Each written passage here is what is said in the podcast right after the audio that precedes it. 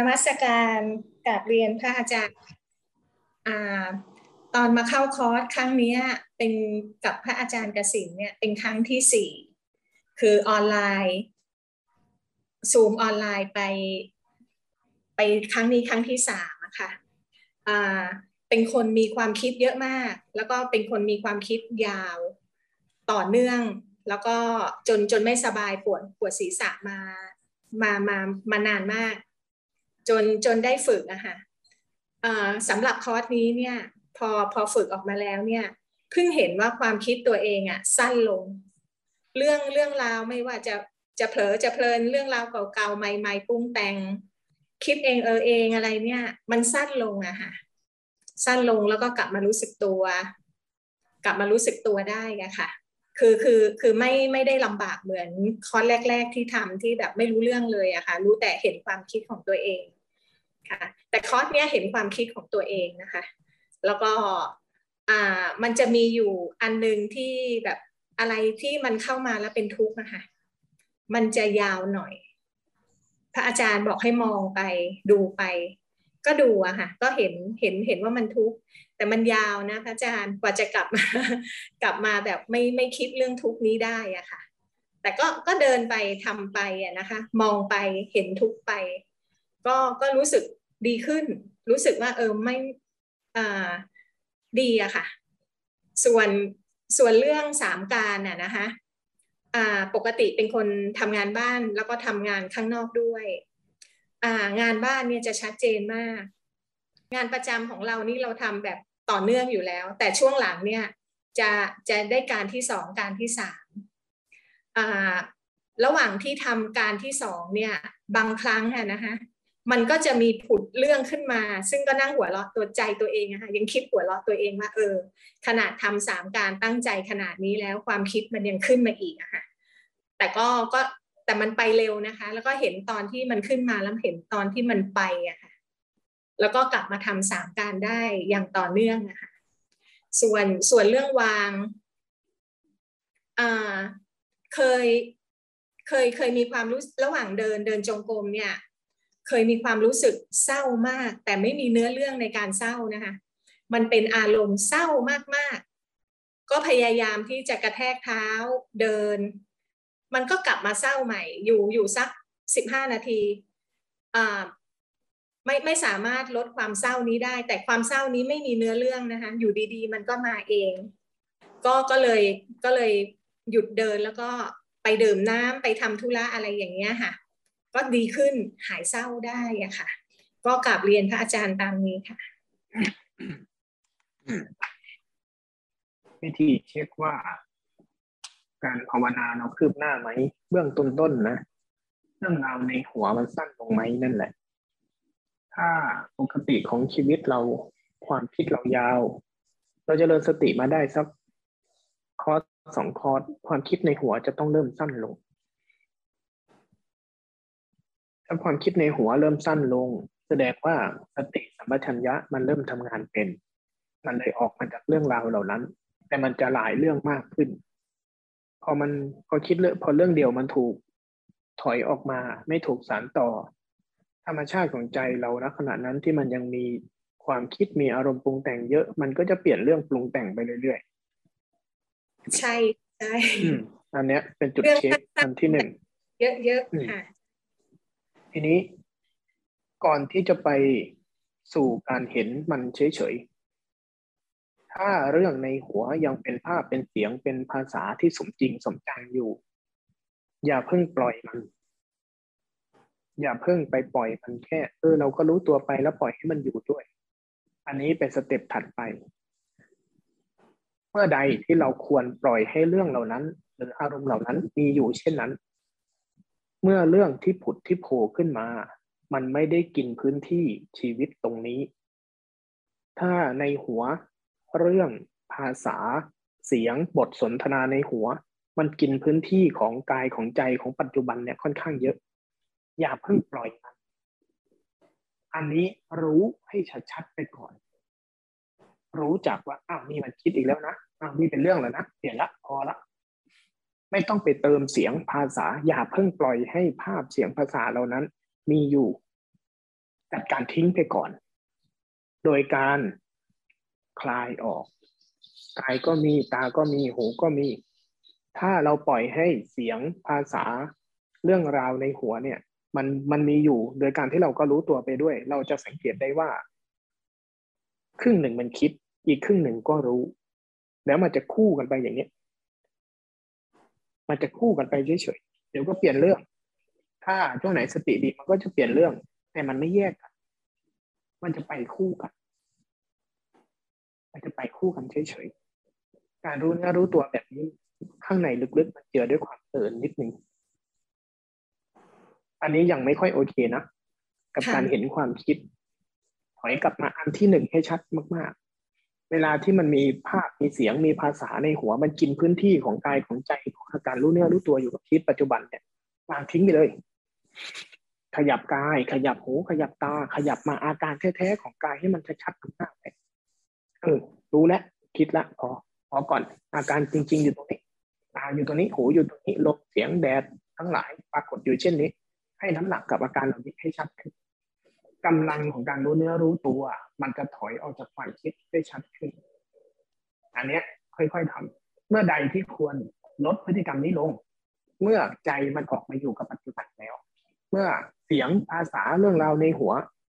มันไม่มีกำลังเท่าอาการธรรมดาธรรมดาทางกาย อาการของปัจจุบันแท้ๆเนี่ยมีกำลังมากกว่าความคิดเสียงภาษา แต่อันนี้ระวังนิดหนึ่งนะไม่ต้องไปดักจ้องที่จะ จัดการความคิดขนาดนั้นนะ แค่เมื่อใดที่อ้าวมันนานไปล้วอ้าวเสียงปัญหามันเยอะไปล้วพอละ แค่พอเฉยๆเดี๋ยวมันก็ผุดขึ้นมาใหม่ผุดขึ้นมาใหม่ก็โอเคเรื่องของคุณไปเถอะฉันจะอยู่กับอาการธรรมดาธรรมดาทั่วๆไป เดี๋ยวมันก็ผุดขึ้นมาใหม่ผุดขึ้นมาใหม่ก็เรื่องของเขาเรื่องของเขา แต่พอเราทำบ่อยๆทำบ่อยๆใจมันจะพอเห็นความคิดมันจะถอยออกมาเป็น มันจะถอยออกมาอยู่กับปัจจุบันแท้ๆตรงนี้เป็นมากขึ้น ตรงนี้ถ้าทำแล้วปวดหัวแสดงว่าเราตั้งใจที่จะไปดักรู้ความคิดแล้วดับทิ้งความคิดเราปฏิเสธความคิดเกินไป ถ้าทำแล้วปวดหัวหรือว่ามันอึดอัดเกินไป แสดงว่าเราไปจ้องจะจัดการมันเกินไป อย่างนั้นให้ลดลงนะลดพฤติกรรมลง ปล่อยให้เขาคิดไปเลย ปล่อยให้เขาคิดไปเลย มันจะอ่าเราแค่ขยับให้มันสั้นลงเมื่อใดที่เริ่มเป็นภาษา เป็นเสียงเป็นภาพเป็นภาษาเป็นเนื้อหาเป็นเรื่องราวที่สมจริงสมจังละอ่าโอเค พอละ แค่ถอนให้มันสั้นลงเฉยๆถอนให้มันสั้นลงแล้วเปลี่ยน ถอนให้มันสั้นลงแล้วเปลี่ยน มันจะไปลดกำลังของพวกนิวรณ์ทั้งหลายได้ เมื่อกายกับใจเริ่มกลับมาอยู่ด้วยกัน อยู่ด้วยกันธรรมดาธรรมดาเนี่ยอาการกายเริ่มชัด ภาพเสียงภาษาเริ่มเป็นอีกส่วนหนึ่งที่ไม่ได้บทบังเต็มที่ ทีนี้เราจะเห็นเรื่องราวเสียงภาษาหรืออารมณ์ ที่ผุดขึ้นมาเป็นลักษณะของอาการธรรมดาธรรมดาอย่างหนึ่ง และเราจะเห็นว่าในเสียงความพูดเรื่องราวในหัวมันแค่ผุดขึ้นมา และเป็นแค่อาการอย่างหนึ่งมากขึ้น พร้อมๆกันอันสเต็ปที่สองที่ถามว่าบางทีจิตมันมีอาการความเศร้า อันเนี้ยค่อยปล่อย ปล่อยเขามีไปเถอะทีนี้จิตไม่ว่ามันจะมีความคิดมา ไม่ว่ามันจะมีอารมณ์มา ไม่ว่ามันจะเป็นอารมณ์แบบไหนมันโผล่ขึ้นมาแค่รู้ว่า ตอนนี้มันมีอาการแบบนี้ แต่มันไม่ได้มีแค่อาการนี้ ไม่ว่ามันจะเศร้ายังไงกายก็ยังอยู่เหมือนเดิม ตึงหย่อนปวดเมื่อยอาการทางกายก็ยังมีเหมือนเดิม มันมีได้หลากหลายเลยทีเนี้ย เมื่อมันมีได้หลากหลาย ทางตาทางหูทางอาการธรรมดา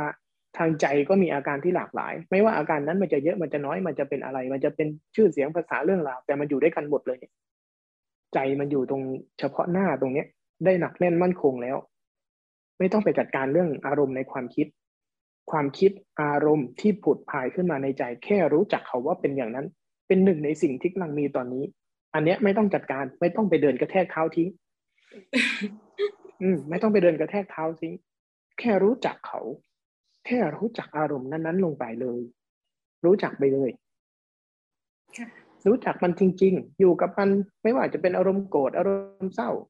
อยู่กับมันจนมันเห็นวงจรของธรรมชาติเหล่านี้เดี๋ยวก็เปลี่ยนผ่านเดี๋ยวก็เปลี่ยนผ่านเหมือนเมื่อเช้าที่ท่านอาจารย์บอกว่า อารมณ์ไม่ใช่ใจ เป็นสิ่งที่อาศัยเกิดแล้วเดี๋ยวเขาก็ไป มันเป็นแค่ธรรมชาติอย่างหนึ่ง ไม่ต้องไปไล่เขาหรอกเมื่อใดอันสเต็ปนี้จะตรงข้ามกับอันอันที่หนึ่งที่อาตมาบอกนะเมื่อใดที่ภาพเสียงภาษาเรื่องราวในหัวมันกินพื้นที่เยอะเนี่ยเออถอยไล่มันถอยไปหน่อยมึงอย่ามาเบียดพื้นที่ ตรงนี้ต้องการให้พื้นที่สิ่งอื่นด้วย ตาหูจมูกลิ้นกายอาการปวดเมื่อยการตึงเนี่ยมันก็มีมันก็ต้องการพื้นที่เหมือนกัน เรามีหน้าที่จัดสรรให้มันหน่อย อันเนี้ยเลือกคัดจัดสรรได้ แต่พอมันรู้เนื้อรู้ตัวแล้ว หรือใจมันมีอาการเหล่านี้แล้วปล่อยเขาเลย อย่าให้เขามีแต่อาการทางกายเท่านั้นก็ไม่ได้ เพราะว่าอาการในใจเป็นหนึ่งในเป็นหนึ่งในสิ่งที่กำลังมีอยู่ แต่ปล่อยให้เขาอยู่ร่วมๆกัน ทั้งหมดตรงนี้ แล้วก็รู้เข้าไป รู้จักไปแค่นั้นแหละกะขอบพระคุณค่ะอาจารย์อืมนมัสการเจ้าค่ะอาจารย์ค่ะ ก็ครั้งนี้เป็นครั้งแรกที่ที่มาได้มาปฏิบัติกับพระอาจารย์กสินกับพระอาจารย์นะเจ้าค่ะ ก็ก็ปฏิบัติมาเนี่ย อันแรกเลยก็เห็นว่าที่ที่ พระอาจารย์กสินท่านให้ทำตั้งแต่วันแรก ๆ ก็คือเรื่องของการดูสามการ ก็เป็นครั้งแรกที่มันเห็น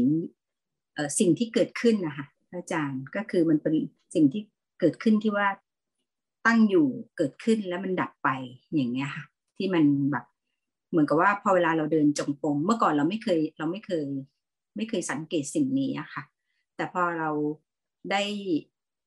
มาลองเห็นตรงนี้มันก็เลยเหมือนกับ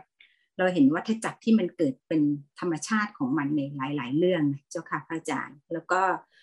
อันหนึ่งที่เนื่องจากตัวเองอยู่คอนโดอยู่ชั้น 12 ก็เลยเปิดประตูระเบียง ตอนที่นั่งทำ14 จังหวะอย่างเงี้ยก็ได้กลิ่น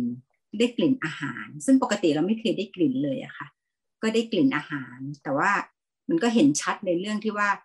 ตอนที่เรานั่งอยู่ เราไม่ได้กลิ่นพอสักพักเราได้กลิ่น แล้วเดี๋ยวมันก็ลอยไป แล้วเดี๋ยวเราก็ได้ยินเสียง ซึ่งเมื่อก่อนเราไม่เคยได้ยินเสียงอะไรที่มันแบบเหมือนกับมากขนาดนี้อย่างเงี้ยมีทั้งเสียงนก เสียงมอเตอร์ไซค์เสียงรถไฟฟ้า แล้วมันมาแล้วมันก็หายไป มันมาแล้วมันก็หายไป ในในทุกๆเสียงหรือไม่ว่ากลิ่น หรือไม่ว่าอะไรอย่างเงี้ยค่ะอาจารย์ คือมันเห็นสิ่งที่เกิดขึ้นชัดขึ้น แล้วเวลาที่เราเดินจงกรมหรือเราทำสิบสี่จังหวะอย่างเงี้ย ก็เห็นความคิดที่บางทีเราหลงเข้าไปบ้าง ที่มันยาวนะคะมันกลับมาเวลาที่เรากลับมาที่กายได้เร็วอย่างเงี้ยค่ะ มันก็จะความคิดมันก็จะหายไป หรือมันอาจจะอยู่อันนี้ไม่แน่ใจแต่รู้สึกเหมือนกับว่า เวลาที่เรากลับมาที่กายเนี่ย มันจะเบาเหมือนกับเราจะรู้สึกกาย รู้สึกผิวกายที่มันสัมผัสกับเนื้อผ้าอย่างเงี้ยค่ะแล้วก็รู้สึกถึงความ ความอุ่น รู้สึกถึงความหนาวหรือบางที ถ้าเราปิดแอร์ก็รู้สึกถึงความร้อนในตรงนั้นได้มันจะความรู้สึกของอารมณ์ต่างๆ อย่างเงี้ย มันจะเห็นชัดอย่างเงี้ย แล้วก็เห็นบางทีที่เราเผลอเข้าไปในความคิดอะค่ะอาจารย์ มันก็จะเห็นความความโกรธ ซึ่งบางทีมันมันจบไปตั้งนานแล้ว แล้วเราก็คิดว่าเราไม่ได้คิดอะไรแล้ว แต่จู่ๆมันก็เห็นความโกรธที่แบบ มันเหนียวมากเหมือนกับแบบมันอยู่กับเรานานอย่างเงี้ยค่ะพระอาจารย์แล้วก็แต่พอเรากลับมาที่กายได้เร็วอย่างเงี้ยมันก็หายไปค่ะ ก็คือจะเห็นอารมณ์เห็นสิ่งต่างๆที่เกิดขึ้นในสิ่งตรงนี้ บางทีก็เห็นความไม่พอใจของเราที่ที่เราแบบปฏิบัติแล้วเรารู้สึกว่า เอ๊ะเมื่อกี้เราได้ดีกว่านี้อย่างเงี้ยค่ะพระอาจารย์พอพอเราปฏิบัติได้ดีเราก็เราก็ชอบ อย่างเงี้ยหรือบางครั้งมีเสียงเข้ามา ตอนแรกเราก็รับได้ แต่เราก็คิดว่าเราจะรับได้ตลอด แต่พอสักพักหนึ่งมันมีเสียงบางทีเราก็มีเห็นอารมณ์ที่มันรู้สึกไม่พอใจแบบไม่ชอบว่าเอ๊ะเสียงนี้ทำไมมารบกวนอย่างเงี้ยค่ะมันก็จะมีเกิดขึ้นสลับไปสลับมาอย่างเงี้ยค่ะอาจารย์เห็นแบบนั้นแหละอันนี้แต่ตมาอยากเปลี่ยนคำหนึ่งว่า เวลาเห็นว่าตัวเองเข้าไปในความคิด แล้วก็กลับมาที่กายแล้วมันก็หายในกระบวนการอะ มีทั้งถูกและไม่ถูกภายในถ้าเราเห็นว่าตัวเองเผลอไปคิดแล้วรู้จักพฤติกรรมนั้นก่อนอ่าตรงเนี้ยพอยเล็กๆพอยเล็ก ๆ ถ้าเราเห็นว่าตัวเองเผลอไปในความคิด เผลอไปในร่วมกับอารมณ์ มันจะมีน้ำหนักใช่ไหมใช่ค่ะอันนี้คือการรู้รู้ใจ รู้จิตดูจิตอะไรก็ตาม รู้นามรู้ความคิดอะไรก็ตามที่มันจะเป็นชื่อมันคืออาการนี้แหละ อันนี้ถูกใช้ได้ เห็นมันแบบเนี้ย เวลาที่จมเข้าไปในความคิดเมื่อไหร่กายจะหายค่ะอาการกายจะเริ่มไม่ชัดค่ะโลกของอารมณ์ในใจมันจะใหญ่ ใจจะเริ่มมีน้ำหนักค่ะพอเราสัมผัสอาการนี้ได้ คนที่ทำตรงนี้พลาด อันนี้พูดให้ฟังเลยนะ คนที่ทำตรงนี้พลาด พอมาจงเข้าไปในความคิดพอรู้ตัวขึ้นมา มันจะรีบมาโดดอยู่ที่กายทันทีอ่าใช่ค่ะอืมอ่าถ้ามันรีบโดดกลับมาอยู่ที่กายทันทีเพื่อหนีจากการเผลอไปคิด อันเนี้ยถ้าทำมากเข้ามันจะอ่าตัวอุเบกขามันจะน้อยอ๋อลดพฤติกรรมนี้นิดหนึ่งเหมือนไว้อยู่กับเล็กๆตรงเนี้ยเหมือนก็อยู่รู้กับจักมันมันก่อนอาจารรู้ย์จักพฤติกรรมของการเผลอไปในความคิดตรงๆซะก่อนค่ะสังเกตบางครั้งนะพอเราเห็นเห็นความคิดจมไปในความคิด เผลอแป๊บเดียวพอมีน้ำหนักนะใจมันจะวูบหนีมาเลย แต่มันจะลืมลืมที่จะตระหนักต่อพฤติกรรมนั้นอืมๆ โดยไอ้เบื้องหลังนะพอเราทำคุ้นชินมากๆเข้าเนี่ย เวลาใจมันจมเข้าไปในความคิดหรือเห็นอารมณ์หรือเห็นอะไร มันจะโดดหนีเข้ามาให้ค่ากับตัวสติ มันจะมาให้ค่ากับอาการกายทันที ทีนี้พอมาทำบ่อยเข้าบ่อยเข้านะความคำว่าซื่อคำว่าอุเบกขาจะหายอืมในท้ายที่สุดจะต้องไปไล่แกะตัวนี้ทิ้งอีกอืมคนภาวนาในยุคเดิมๆอาจจะถูกให้ให้ภาษานี้เลย มันเผลอไปคิดก็กลับมารู้สึกตัว กลับมารู้สึกตัว กลับมารู้สึกตัว ภาษามันถูกแต่โปรเซสเล็ก ๆ หน่อยเดียวละทำให้คนภาวนาวนเป็นปีวนเป็นชาติเลยแหละ ตรงเนี้ยพอยหนึ่งพระอาจารย์เจ้าคะมันเหมือนกับอืมว่าตอนที่เราเห็นแล้วเรากลับมาที่กายเหมือนกับอืมระหว่างนั้นคือเราไปจัดการมันใช่ไหมคะใช่ใช่อืมมันมีพฤติกรรมแห่งการจัดการอยู่เบื้องหลังในตัวค่ะค่ะมันคือมีมันมันนิดเดียวเองนะคิดการนิดเดียวเองค่ะคือมันมีมันเข้าไปจัดการ มันไม่ได้ใช่เกิดขึ้นจากการที่เรารู้ซื่อใช่ๆแล้วอยู่กับมัน แต่ว่า แต่ว่า ตอนที่มันเห็นว่าตัวเองจมเข้าไปในความคิดน่ะ ใจมันถอยออกมาโดยธรรมชาติของมันแล้วอืมสังเกตไหมตอนที่เราเห็นว่าตัวเองเผลอเข้าไปในความคิดน่ะ มันจะมีอาการถอยออกมาและน้ำหนักของเรื่องนั้นใจมันจะถอยออกมานิดหนึ่งว่าบโดยธรรมคลายออกมานิดหนึ่งโดยธรรมชาติของมันเลย เพราะว่า อาการของสมาธิอาการของสัมปชัญญะที่อาตมาอธิบายว่าโคจระสปายะอสัมโมหะ มันเป็นอาการที่ใจมันคลายและถอยออก โดยธรรมชาติของสัมปชัญญะมันทำแล้วค่ะแต่พอพอเราได้ชุดความคิดมาว่า เผลอไปในความคิดก็ให้กลับมารู้สึกตัวพอใจมันคลายเราจะไปกำกับซ้ำให้มันมาเกาะที่กายใช่ค่ะใช่อันเนี้ยมันเลยพลาดกันตรงนี้ นิดเดียวพอยเล็กค่ะๆนี่วิธีวิธีแค่นิดเดียวเอง ก็คือเห็นค่าให้เห็เรานอยู่กับเขาเห็นแล้วก็อยู่กับเขา ให้ยัเขางคไม่ลายต้องรีบถอย เขาคลายเองค่ะค่ะเขาคลายเองออกมาเอง ถ้าเขาไม่คลายก็แค่รู้เลยว่าอ้าวนี่มันยังจมอยู่ในความคิดพอเห็นจมความคิด แต่โดยธรรมชาติของสติที่เราฝึกถ้ามันฝึกถูกต้องนะมันเวก็ลาคลายที่ใจมันเห็นตัวเองมันคลายเองโดยธรรมชาติอยู่แล้วใช่พอเราเห็นตัวเองจมความคิดน้ำหนักในใจมีเมื่อไหร่พอเขารู้อะตาตาจะเริ่มชัดหูจะเริ่มชัดอาการกายจะเริ่มมี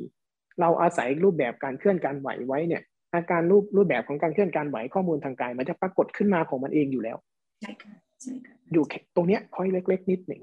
อืมตรงนี้นิดเดียวสาธุที่เหลือใช้ได้ ที่เหลือใช้ได้ ภาวนาแบบเนี้ยวนไป ทีนี้อารมณ์พอใจ อารมณ์ไม่พอใจที่เกิดขึ้น ลักษณะเดียวกันกับความคิด เห็นเขาว่ามีสิ่งนี้ปรากฏสิ่งนี้ปรากฏ อันที่หนึ่งอันที่สองเวลาที่ใจมันเข้าไปวุ่นวายกับ เอ๊ะ ไม่ต้องอย่างนั้นสิอย่างนั้นอย่างนี้สิ ก็รู้จักเขาด้วย ตัวธรรมารมณ์คืออารมณ์ที่ปรากฏตัวที่หนึ่งพอรู้เขาแล้ว ไอ้ตัวเสือกในใจเราที่เป็นภาษาที่เป็นความคุ้นชินที่ใจจะเข้าไปยุ่งไปภาคไปจัดการต่อ มันก็จะทำหน้าที่ต่อมันไม่ยอมซื่อหรอกใจอะค่ะตราบใดที่กิเลสตัณหามันยังมีอยู่ในตัวมันเนี่ยมันจะทำปฏิกิริยาบางอย่างกับสิ่งเนี้ยให้เขาทำไปเถอะให้เขาโวยวายไปสักแป๊บหนึ่งแล้วไม่สารต่อเขาว่าเดี๋ยวเขาก็จะดับลงกันแล้วมันก็จะคืนกลับมาปกติ ให้เขาเป็นไปเลยภายใน อันที่สองให้ให้เห็นเราอย่างนี้ไปเลย เห็นไปเลยเห็นไปเลย แล้วอีกอันหนึ่งนะอีกอันหนึ่งที่ทุกคนจะเป็น เวลาเรา เวลาเราอ่าภาวนาแล้วได้อารมณ์ดีๆ หรือได้สภาวะดีๆ ครั้งต่อไปมันจะอยากได้ ทุกคนเป็นธรรมชาติอย่างหนึ่งของกิเลสตัณหาในใจเรา เราจะอยากได้อันนั้น แล้วเวลาลงมือเมื่อไหร่เฮ้ยมันเคยสบายแล้ว มันเคยผ่านอารมณ์นี้แล้วครั้งต่อไปมันไม่ผ่านเราจะวุ่นวาย พอเราวุ่นวายเสร็จเราจะไปหาวิธีผ่านมัน กับดักนะ ทุกคนจะเป็นเช่นนี้ วิธีการคือเมื่อโปรเซสเนี้ยกระบวนการนี้เกิดขึ้นในเราให้รู้เลยว่า สิ่งหนึ่งหายไปการสร้างเหตุที่ถูกต้อง เมื่อวานคุณเมื่อเช้าคุณกินข้าวอิ่มแล้ว เมื่อกลางวันคุณกินข้าวอิ่มแล้ว เมื่อความหิวเกิดขึ้นใหม่คุณก็ต้องกินข้าวใหม่ ไปเอาความหิวความอิ่มของเมื่อกลางวันไปแทนตอนเย็นไม่ได้ค่ะเจ้าค่ะ แต่เรื่องนี้ต้องเป็นเรื่องที่เราทุกคนต้องเรียนรู้และทุกคนต้องเป็น มันจะมีอยู่หลายสภาวะอารมณ์ที่เราจะไปหลงกับมัน อันนี้เป็นด่านต้นๆที่เราจะหลงแบบนี้แหละ แต่ให้เรากลับมาที่การสร้างเหตุ การสร้างเหตุ พอบ่อยเข้าเราเห็นกระบวนการบ่อยเข้า แทนที่จิตมันจะจำแต่สภาวะอารมณ์ มันจะจำการสร้างเหตุได้อ่าถ้าอยากผ่านง่วงแบบนี้ต้องทำอย่างนี้ ความง่วงเกิดแบบนี้ มันมาจากเหตุแบบนี้ต้องปรับแบบนี้ ต้องสร้างเหตุเพิ่มแบบนี้ จมไปในความคิด เพราะว่ามันเพลินแบบนี้ ต้องปรับวิธีการนั่งแบบนี้ ปรับวิธียกมือแบบนี้ แล้วการเพลินการเผลอจะน้อยลงและใจจะตั้งมั่นมากขึ้นแบบนี้ นี่คือกระบวนการ เราจะเชี่ยวชาญในเรื่องนี้มากขึ้น อืมไปเพิ่มเรื่องนี้เอา อืมทำแบบนั้นแหละ สาธุ สาธุเจ้าค่ะพระอาจารย์กลับนมัสการกับนมัสการค่ะพระอาจารย์ค่ะ วันนี้ก็เป็นวันที่สามของการงดการดื่มกาแฟค่ะพระอาจารย์ ก็สังเกตอาการของความอยากค่ะ ตั้งแต่ตอนช่วงเช้า ก็ไม่ได้มีอาการอยากอะไรมากมาย แล้วก็เห็นว่าตั้งแต่วันแรกที่มันเป็นเยอะๆเรื่องง่วงเรื่องอะไรต่างๆ พอวันที่สองมันก็ลดน้อยลงวันนี้ก็ ก็ปรับน้อยลงก็มาดูใจตัวเองเพราะว่ามาดูว่ามันก็ไม่มีอาการแบบน้ำลายสอหรือว่าอะไรต่างๆ ค่ะ ก็มาดูใจว่ารู้สึกอยากไหมก็ลึกๆแล้วก็ยังมีความอยากอยู่ค่ะค่ะ เรื่องเรื่องส่วนความง่วงวันสำหรับวันนี้นะคะ ก็สังเกตอาการของยมแยกออกไหมว่า อันไหนเป็นอาการกาย ปฏิกิริยาของอาการกายกับกาแฟเห็นไหม ค่ะพระอาจารย์ที่เกิดกับกายจริง ๆ และส่วนความอยากที่เป็นเรื่องของใจอีกส่วนหนึ่งเห็นไหมแยกออกไหมค่ะ อืมเวลาเป็นอาการกายน่ะเออจะเห็นว่าบางทีมันปวดหัวเมื่อยเนื้อเมื่อยตัวนิดหน่อยเออกายต้องกายแค่นั้นแหละ แต่ไอความน้ำลายสอไอความนั่นความนี่ไอความที่มันอืมกลิ่นมันหอมเหลือเกิน ใจล้วนๆเลยพอเราแยกออกแบบนี้บ่อยๆนะเราก็จะไปเล่นกับเรื่องอื่นได้ มันทำให้เราเห็นรูปเห็นนามต่อเรื่องนั้น แล้วต่อไปเวลาเรากลับไปกินเรื่องนั้น มันจะไม่อินเท่าเดิมค่ะ ดูอาการง่วงค่ะ ระหว่างวันตอนที่นั่งปฏิบัติก็เลยเห็นเมื่อวานนี้เพื่อนนั่งปฏิบัติเป็นยกยกวันนี้ก็เลยทดลองบ้างเป็นยกละประมาณ 30 นาทีค่ะ แล้วก็ดูสังเกตว่าความง่วงที่เข้ามาค่ะ ก็ครั้งนี้จะเห็นอาการตั้งแต่ที่เขา เริ่มเริ่มง่วงนะคะ ก็จะสังเกตอาการตาก็จะเริ่มหนักนิดนึง แล้วก็สังเกตกายที่หลังก็จะเอนเหมือนกับโน้มมาข้างหน้าค่ะ ค่ะ จะเป็นอย่างนี้อยู่บ่อยๆ แล้วพอเราก็จะรู้สึกว่าความง่วงคือพอความง่วงเข้ามาเราก็จะแบบทักทายกันแบบเออเข้ามาแล้วหรออะไรอย่างเงี้ยค่ะ ก็จะดู friendly ขึ้น ก็สักพักหนึ่งอะค่ะ ก็จะเห็นว่ามันก็มีการเปลี่ยนแปลงระหว่างทางอะค่ะ ก็มีง่วงง่วงน้อยลง แล้วก็กลับมาง่วงใหม่อีกครั้งหนึ่งมีอาการหาวบ้าง แล้วพอมีความคิดแทรกเข้ามา ความง่วงก็จะก็จะคลายไป ก็จะกลับมาที่ความคิดค่ะ ก็จะเป็นอย่างนี้อยู่บ่อยๆ หลาย ๆ รอบนะคะ แล้วก็กลับมาสังเกตอาการที่กายประกอบด้วย ก็จะรู้สึกว่ามีอาการตึงที่ไหล่ที่หลังอย่างเงี้ยค่ะ เอ่อมันจะวนๆอย่างนี้อยู่สักสองสามครั้ง แล้วพอความคิดที่เราสนใจอย่างเช่น มันมีโปรเจกต์หนึ่งที่เราคุยกันกับเพื่อนเมื่อวานนี้ค่ะเอ่อเข้ามาในหัวเราก็เราก็สังเกตว่าอ่ามันมีความคิดเข้ามา แล้วก็รู้ว่าทางนี้ก็ทันว่ากำลังคิดอยู่ แต่เลือกที่จะขอคิดต่อว่าจะทำอะไรค่ะ ก็ก็ก็คิดหนึ่งสองสามจบแล้วก็ก็ไปต่อ ระหว่างการปฏิบัติอะค่ะ จะเห็นว่า พอมีความคิดมา แล้วก็จะมีภาษาเข้ามาค่อนข้างเยอะค่ะ อาการไม่ได้ไม่ได้เห็นอาการตรงๆ อย่างเช่นง่วงมาลุงง่วง แต่ง่วงมาก็จะมีภาษาว่ามาแล้วอะไรอย่างเงี้ยค่ะ ก็จะมีมีภาษากำกับอยู่ ก็ก็ก็รู้ว่ามันมีก็ไม่เป็นไรลักษณะนี้ค่ะ แล้วก็มีการพิจารณาข้อธรรมค่ะ ก็คือระหว่างที่นั่งไปเนี่ยก็จะทวนว่าเมื่อวานนี้ที่ฟังฟังเรื่องอะไร แล้วก็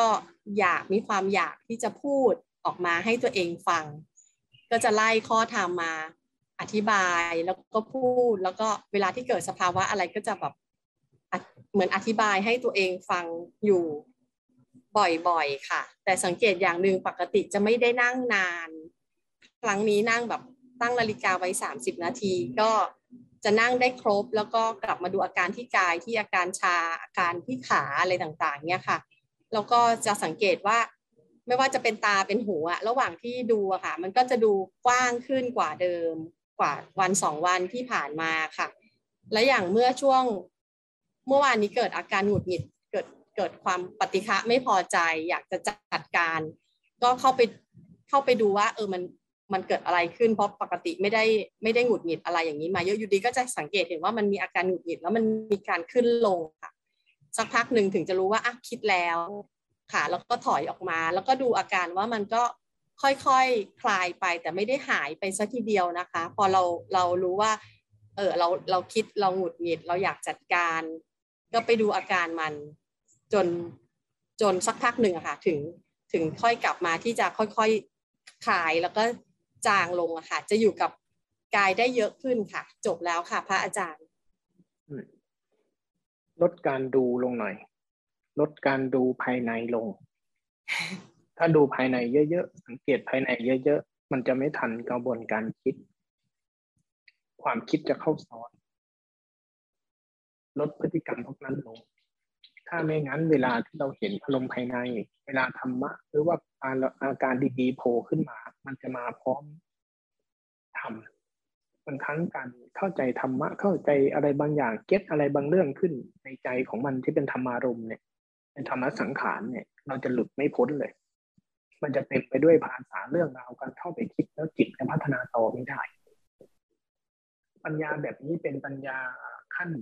ธรรมดาธรรมดาระดับกลางๆอย่างไม่ใช่ปัญญายาณปัญญาเหล่านี้มันเกิดจากธรรมชาติของเรานะ ธรรมชาติของเราที่เป็นพวกใช้ความคิดค่อนข้างเยอะ แล้วถ้าเราไปดูความคิดตรงๆอะ มันลากเราเยอะเทคนิคของคนที่ใช้ความคิดเยอะๆใช้ท่าเดียวนานๆแล้วเล่นกับทางกาย อย่างเช่น เวลานั่งเราอาจจะไม่ได้นั่งท่าเดียวตลอดเวลา ถ้านั่งท่าเสร็จดูความปวดความเมื่อยแล้วก็เปลี่ยน เปลี่ยนเป็นความเปลี่ยนอิริยาบถสั้นๆบ่อยๆบ่อยๆแล้วก็นั่งทำต่อ นั่งทำต่อ เคลื่อนไหวเปลี่ยนจังหวะไปอย่าให้จังหวะมันซ้ำที่เดิมบ่อยๆบ่อยๆ พอปวดพอเมื่อยอย่าเพิ่งรีบขยื่นอย่าเพิ่งรีบเปลี่ยนให้มันปวดมันเมื่อยสักพักนึงอะลองเปลี่ยนท่านั่งทำต่อแต่ใช้ท่าเดียว ใช้ท่านั่งท่าเดียว ถ้าจะใช้นั่งก็นั่งท่าเดียว แต่ภายใต้ท่าเดียวนั่งเปลี่ยนอิริยาบถย่อยๆได้หลายครั้ง แต่ก่อนเปลี่ยนให้เราเห็นตัวเองก่อน อย่าเพิ่งเปลี่ยนทันทีอย่าให้มันชัดกับอาการกายไว้ ยังไม่ต้องไปรู้ภายในเยอะ จนกว่าตัวรู้เราจะเข้มแข็ง ถ้าตัวรู้เข้มแข็งไม่ว่าความคิดจะมีเยอะแค่ไหน อาการธรรมดาของกายที่เป็นอาการตึงอาการหย่อนเหล่านี้จะไม่หายไป อย่างเงี้ยมันจะเห็นภายในใจได้เร็วขึ้นด้วยตัวเขาเอง ธรรมชาติของคนที่เป็นคนช่างคิดยังไงก็เห็นกระบวนการคิดกระบวนการภายในจิต เยอะอยู่แล้ว แต่ถ้ากำลังตัวรู้เรายังไม่เข้มแข็งพอเราไปดูทันทีเนี่ยให้ภายในจะดูดเราเข้าไป แล้วมันจะออกได้ช้า การรู้เนื้อรู้ตัวมันจะถอยออกมาได้ช้าลงเพ ราะฉะนั้นขยับมาใช้กระบวนการกายให้เยอะขึ้น ให้กายมันนำหน้าไว้ ให้อาการธรรมดานำหน้าไว้อาตมาก็เป็นคนหนึ่งที่เวลาภาวนาอารมณ์แบบนี้เลย เห็นภายในเยอะมากกระบวนการคิดธรรมะเกิดขึ้นทีหนึ่งโอ้กินเวลาสมงสองชั่วโมง ที่มันจะดึงยาวเป็นถ้าจะมาออกยากมากตอนนั้นแรกก็สนุกนะทำไปทำมาสิ่งนี้กลับเป็นปัญหาเราข้ามไปมากกว่านี้ไม่ได้ มันเกิดขึ้นทีไรปัญญาแทนตลอดไปหมดเลยบางครั้งนะ่ะมีครั้งหนึ่งวิชาคำเดียวโผล่ขึ้นมา รู้กายรู้ใจสบายสบายทะลุความง่วงทะลุความคิดมาทีเนี้ยข้อทำบางอย่างผุดขึ้นในจิตวิชาคำเดียว มันเขียนหนังสือได้เป็นตั้งเลยตั้งแต่ประมาณห้าโมงกว่าเที่ยง จนถึงบ่ายสี่โมงกว่ายาวขนาดนั้นแล้วรู้สึกสนุกมากกับการที่โอ้ปัญญามันแตกฉานดีเหลือเกิน อะไรทั้งหลายที่เราเคยอ่านมายังไม่เคยได้เข้าใจคำว่าวิชาได้ลึกซึ้งขนาดนี้สี่โมงครึ่งตีละครั้งนิ่งอาตมาก็ออกจากงานกรมไปกวาดขยะเดินผ่านท่านอาจารย์กสินถามว่ามหาเป็นไงบ้างโอ้วิชาตัวเดียวอาจารย์มันเขียนได้ขนาดนี้เลยตอนนี้หายหมดหรือยังเออ หายหมดแล้วเนี่ยเพิ่งได้แค่เนี่ยอ้าวตายหาแล้วก็ต้องเขียนหนังสือได้ไปตั้งเลย ตัวนี้อยู่ที่ไหนล่ะ ความคิดทั้งนั้นเออจริงนี่หว่า แล้วหลังจากนั้นอาตมาก็เป็นแบบเยอะมากทำไปทำมาแทนที่มันจะรู้แค่ง่าย ๆ และจบเลยพลิกข้ามเลย ต้องใช้ระยะเวลาน้อยมากใช้ระยะเวลาเยอะมากกว่าที่ใจเราจะแค่เห็นสภาวะ ไม่ต้องมีภาษา เข้าใจคือเข้าใจสัมผัสรู้คือรู้เลย แล้วไม่มีภาษาไม่มีบัญญัติใด ๆ เข้าไปซ้อนอีกเลย ใช้เวลานานแต่กระบวนการพวกนี้จะเร็วขึ้น ถ้า อาการกาย อาการธรรมดาที่จะช่วยให้การรู้เนื้อรู้ตัวเราเข้มแข็ง แล้วจิตเราจะพัฒนาได้เร็วขึ้น มันจะถอยมาจากเรื่องราวในใจได้ไวขึ้นพยมต้องไปทำอย่างนี้เยอะขึ้นอีกนะขอบพระคุณค่ะพระอาจารย์สาธุค่ะกราบนมัสการค่ะพระอาจารย์โยมก็ปฏิบัติกับพระอาจารย์กสินทางซูมาก็ได้ประมาณห้าหกเดือนแล้วนะคะ เท่าเท่าที่สังเกตดูตัวเองเนี่ยก็จะมีทั้งที่เรื่องที่พอใจกับไม่พอใจนะคะ ในส่วนเรื่องที่พอใจเท่าที่สังเกตได้นี่ก็คือสังเกตดูว่าเออเราจะอยู่กับปัจจุบันได้ดีขึ้นนะคะ ความคิดความฟุ้งก็น้อยลง อารมณ์ความฉุนเฉียวความเครียดต่างๆ นี่ก็รู้สึกจะน้อยลงเวลาที่มีมีความนิ่งมากขึ้น แล้วก็ การที่จะงดเว้นทางกายทางวาจาได้ดีขึ้น แต่สังเกตทางใจนี่ก็ยังมีการโต้เถียงกับเขาอยู่ การยอมรับสิ่งต่างๆ ก็ก็ก็ก็ทำได้มากขึ้นนะคะ อันนี้ก็เป็นส่วนที่เราพอใจ แต่ในส่วนที่ไม่พอใจนี่ก็คือโยมสังเกตว่าตัวเองนี่ยังยังขาดเรื่องสตินะคะ สตินี่จะยังไม่มีกำลัง ก็คือพยายามแก้ตามที่พระอาจารย์กสินท่านแนะนำว่าให้ทำสามการบางที บางวันโยมก็ตั้งใจแต่ว่ามันก็จะหลุดจะเผลอตลอดก็คือบางวันก็ทำไม่ได้เลย ก็ก็จะทำอะไรไปตามสัญชาตญาณรู้ก็รู้ตามสัญชาตญาณอย่างที่พระอาจารย์ว่า ก็เลยอยากจะกราบเรียนถามขอคำแนะนำจากพระอาจารย์นะคะว่าจะมีทางทางแก้เรื่องสตินี่ให้ให้ให้มันพัฒนามีกำลังขึ้นได้อยู่อย่างไร อันนี้ข้อที่หนึ่งค่ะ ขอข้อแรกก่อนค่ะ เราต้องรู้จุดอ่อน จุดอ่อนในบุคลิกเรา มันรั่วตรงไหนเยอะที่สุดกับเรื่องไหนเยอะที่สุดตระหนักเราเรื่องนั้นให้เยอะที่สุด อย่างเช่น เรากับลูกกับสามี หรือจังหวะทำงานคนเดียว มันมักจะไหลไปเยอะที่สุด อันนี้กำหนดสามการไว้บ่อยๆนั่นแหละ ไม่มีทางลัดเรื่องนี้ไม่มีทางลัดมีแต่ทางที่ต้องเผชิญ เราต้องรู้จักตัวเราเองวิธีการมันมีอย่างเดียวเท่านั้นแล้ววิธีการช่วยคือ อันนี้วิธีการหลักนะ เราหลุดเรารั่วตรงไหน เราต้องกำหนดตัวเองต่อเรื่องนั้นให้เยอะที่สุดเขาจึงมีเรื่องศีลไงศีลมันเป็นตัวควบคุมกายวาจา เพื่อที่จะอุดรูรั่วควบคุมรูรั่วที่ทำให้เราเป็นไปตามสัญชาตญาณความเคยชินเดิมของเราอะกับเรื่องไหนเรามาเยอะที่สุด งั้นเป็นตระหนักกับเรื่องนั้นก่อนอันที่หนึ่งกำหนดสามการกับมันเลยเช่น ไม่ไม่พอใจใครสักคนหนึ่งประจำในชีวิตเราเนี่ยเจออันเรื่องนี้ทีไรเราปี๊แตกทุกทีเลย งั้นเอาเรื่องนั้นเป็นกรรมฐานเลย เจอเรื่องนี้เมื่อไหร่จะปี๊แตกเอ้านี่ไงนี่ไงนี่ไงนี่ไง เอาละเราโทสะมาแล้วความไม่พอใจเกิดขึ้นแล้วนั่งดูกับมันตรงๆรู้จักกับมันตรงๆนี่ไงนี่ไงบุคลิกเราเปลี่ยนจากทำตามมาเป็นรู้จักไปเออนี่ไงบุคลิกเรา ที่ชอบหลุดชอบตัวอันนี้เข้าใจไหมอืมมันมันมันไม่ไม่คือยังไงครับพระอาจารย์คือคือกำเออโยมโยมโยมคิดว่าโยมจะทำสามการนี่หมายถึงว่าวันนี้จะทำสามการในเรื่องให้ได้ทั้งสองสาเรื่องอย่างนี้ แต่ว่าพอทั้งวันมันเผลอไปทั้งวันมันคล้ายๆสติมันไม่อยู่กับตัว แต่ทำไมเพราะปัญหาคือเราแบ่งมัน เราแบ่งว่าเรื่องนี้จะภาวนาเรื่องนี้จะไม่ภาวนา มันก็เลยหลุดก็เลยรั่ว ลองเปลี่ยนจากการแบ่งว่า อันนี้ฉันจะทำสามการ อันนี้ฉันจะมีสติตอนนี้ฉันจะยังงั้นอย่างนี้ลองเปลี่ยนทิ้งไปเลยว่า เราจะไปตั้งสามการกับเรื่องที่เราทำได้ กับเรื่องที่ไม่เป็นปัญหานะ่ะ มันทำได้ แต่ถ้าเราเอาเรื่องที่เป็นปัญหาที่สุด เอาขึ้นมาเป็นประเด็นกับตัวเราเองเลย อันนั้นจะง่ายที่สุด แล้วมันจะกลายเป็นชีวิตจริง เราไปใช้สามการหรือว่าไปใช้ภาวนากับเฉพาะบางอย่างบางอย่าง แล้วในชีวิตนะ่ะ ไอ้บางอย่างที่เราตั้งไว้ไม่ค่อยเป็นปัญหาแล้วทำได้แล้วมันน้อย ได้แค่สองสาเรื่องและไอ้เรื่องที่เราทำไม่ได้เราเต็มไปหมด เรื่องที่เราทำได้ไม่เป็นปัญหานะแต่เรื่องที่ทำไม่ได้เป็นปัญหา เพราะฉะนั้นเราต้องตั้งไอ้สามการหรือองค์ภาวนาของเราใส่เรื่องที่เป็นปัญหาของตัวเราเองจ้ะอันนี้เข้าใจไหมแทนที่จะไปทำกับเรื่องที่ทำไม่ได้ แทนที่จะไปทำกับเรื่องที่ทำได้ง่ายนั้นทำกับเรื่องที่มันเป็นปัญหากับเราซะ อือจะเอาองค์ภาวนาจะเอาสามการจะเอาอะไรก็ได้ แต่ทำกับเรื่องที่เป็นปัญหากับตัวเองนั่นแหละแต่แต่ปกติโยมก็ทำแบบนอกรูปแบบเป็นประจำอยู่แล้วนะคะคือคือรู้ก็รู้ตามสัญชาตญาณอย่างที่บอกพระอาจารย์นะคะแต่แต่แต่มันไม่ได้รู้แบบว่ามีมีสติว่าคือคิดว่าอย่างนั้นนะคะอืมอันที่หนึ่งน่ะไอ้เรื่องไหนที่เราจะคอมเมนต์เพิ่มไอ้เรื่องไหนที่เราจะตั้งหนักกับมันเพิ่ม ไม่ว่าจะเป็นสามการเป็นอะไรอะให้ตระหนักต่อเรื่องที่เป็นปัญหากับบุคลิกของกายของใจเราเยอะที่สุด มันจะช่วยเราได้เยอะมาก อันที่หนึ่งอันที่สองรูปแบบรูปแบบ รูปแบบประจำเช้าเย็น เช้าเย็นทำให้เป็นกิจวัตรไว้ทำให้เป็นกิจวัตรไว้ มันจะช่วยเยอะมากสองอันในรูปในรูปแบบในรูปแบบใช่ ในรูปแบบ จะสำคัญมากแล้วกำลังมันจะช่วยนอกรูปแบบในตัว มันจะเกื้อหนุนกัน เกื้อหนุนกันไปแบบนี้ อืมนั่นแหละ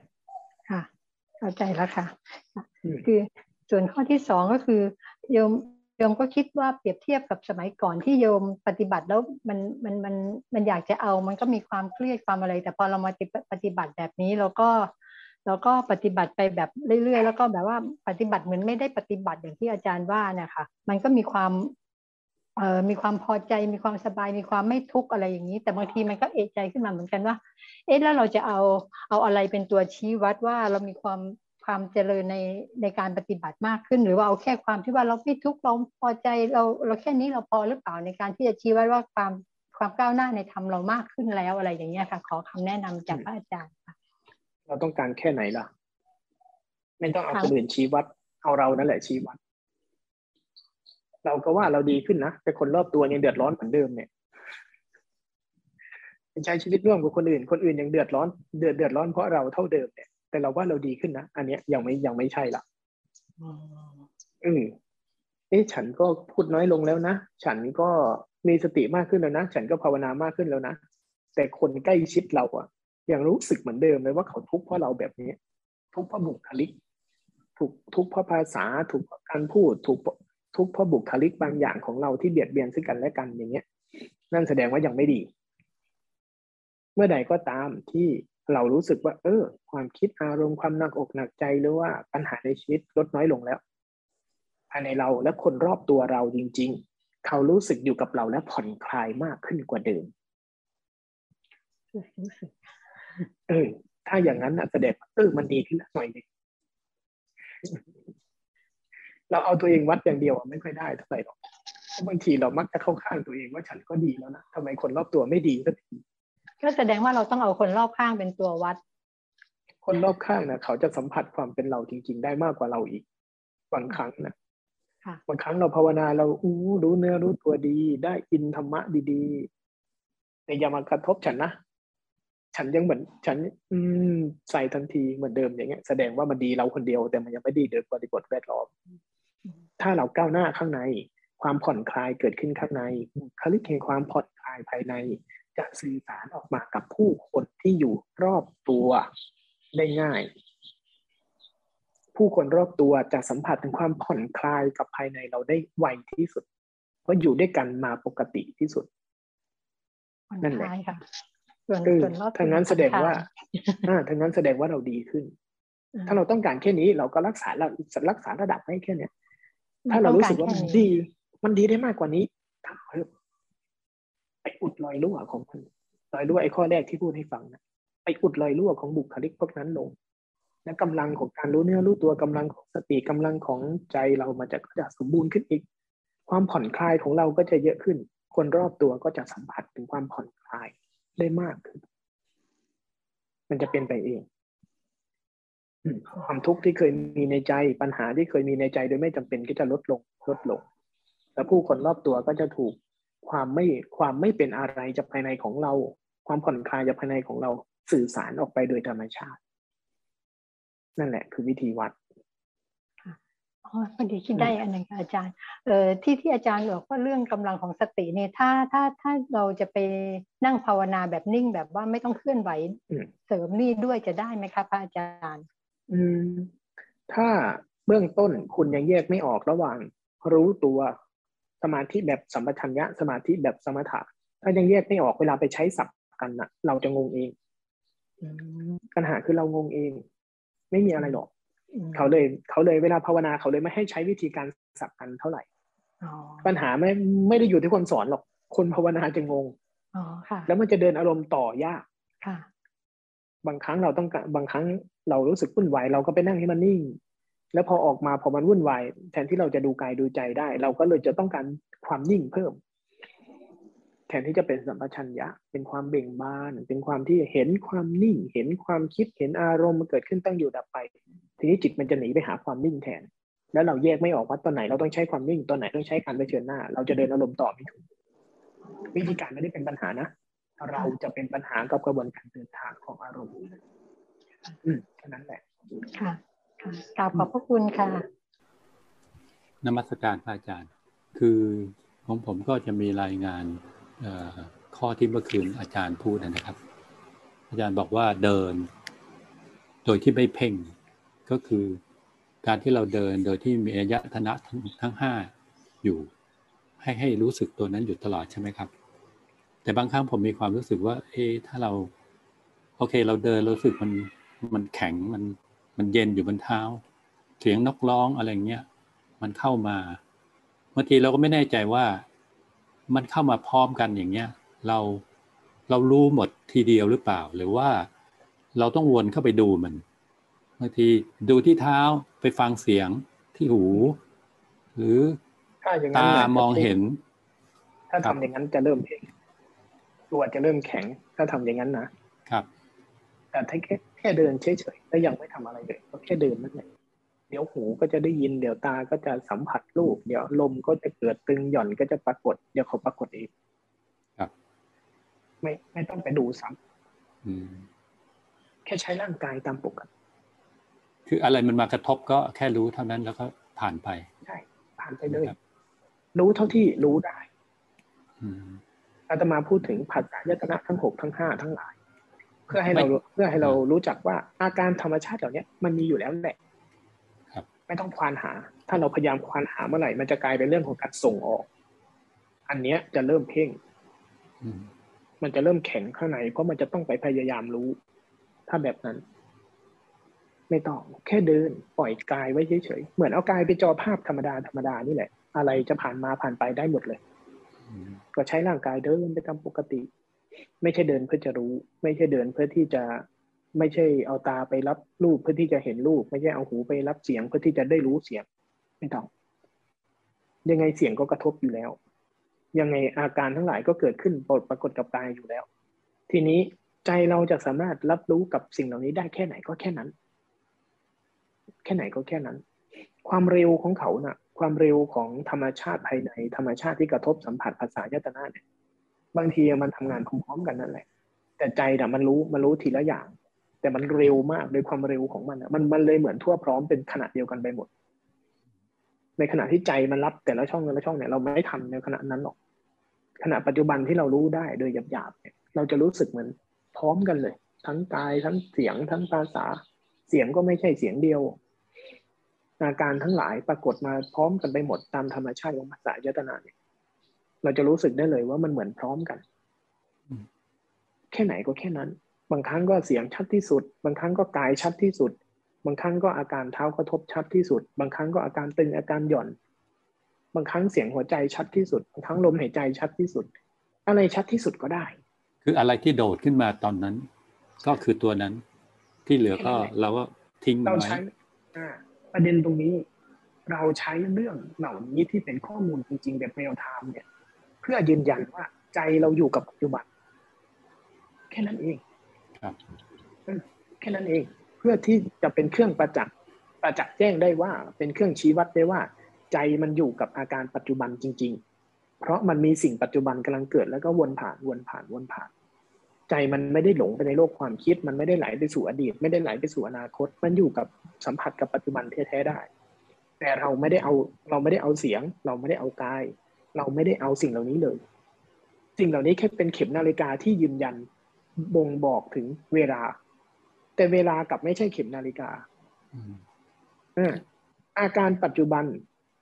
ถูกยืนยันด้วยสิ่งที่กำลังปรากฏ สิ่งที่กำลังปรากฏ เพราะฉะนั้นเมื่อเสียงลมแดดเท้ากระทบพื้นที่กำลังปรากฏอยู่ เปรียบเสมือนเข็มนาฬิกาที่บอกว่า นี่คืออาการปัจจุบันกำลังเกิดอยู่ตรงนี้ แล้วใจที่มันสัมผัสไอ้สิ่งนี้ได้ แสดงว่าใจมันอยู่กับปัจจุบัน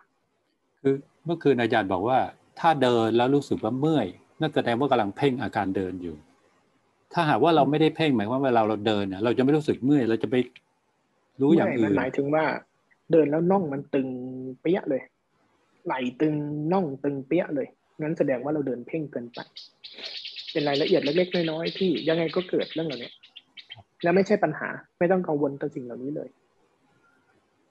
ถ้าเราเดินแบบผ่อนคลาย เหมือนเหมือนเราเหมือนเราเดินออกกำลังกายในในสวนสาธารณะนะเวลาเราเดินออกกำลังกายในสวนสาธารณะนะมันก็เมื่อยนะแต่เมื่อยคนละแบบกับกับตอนที่เราเดินจงกรมเพ่งสังเกตไหมครับ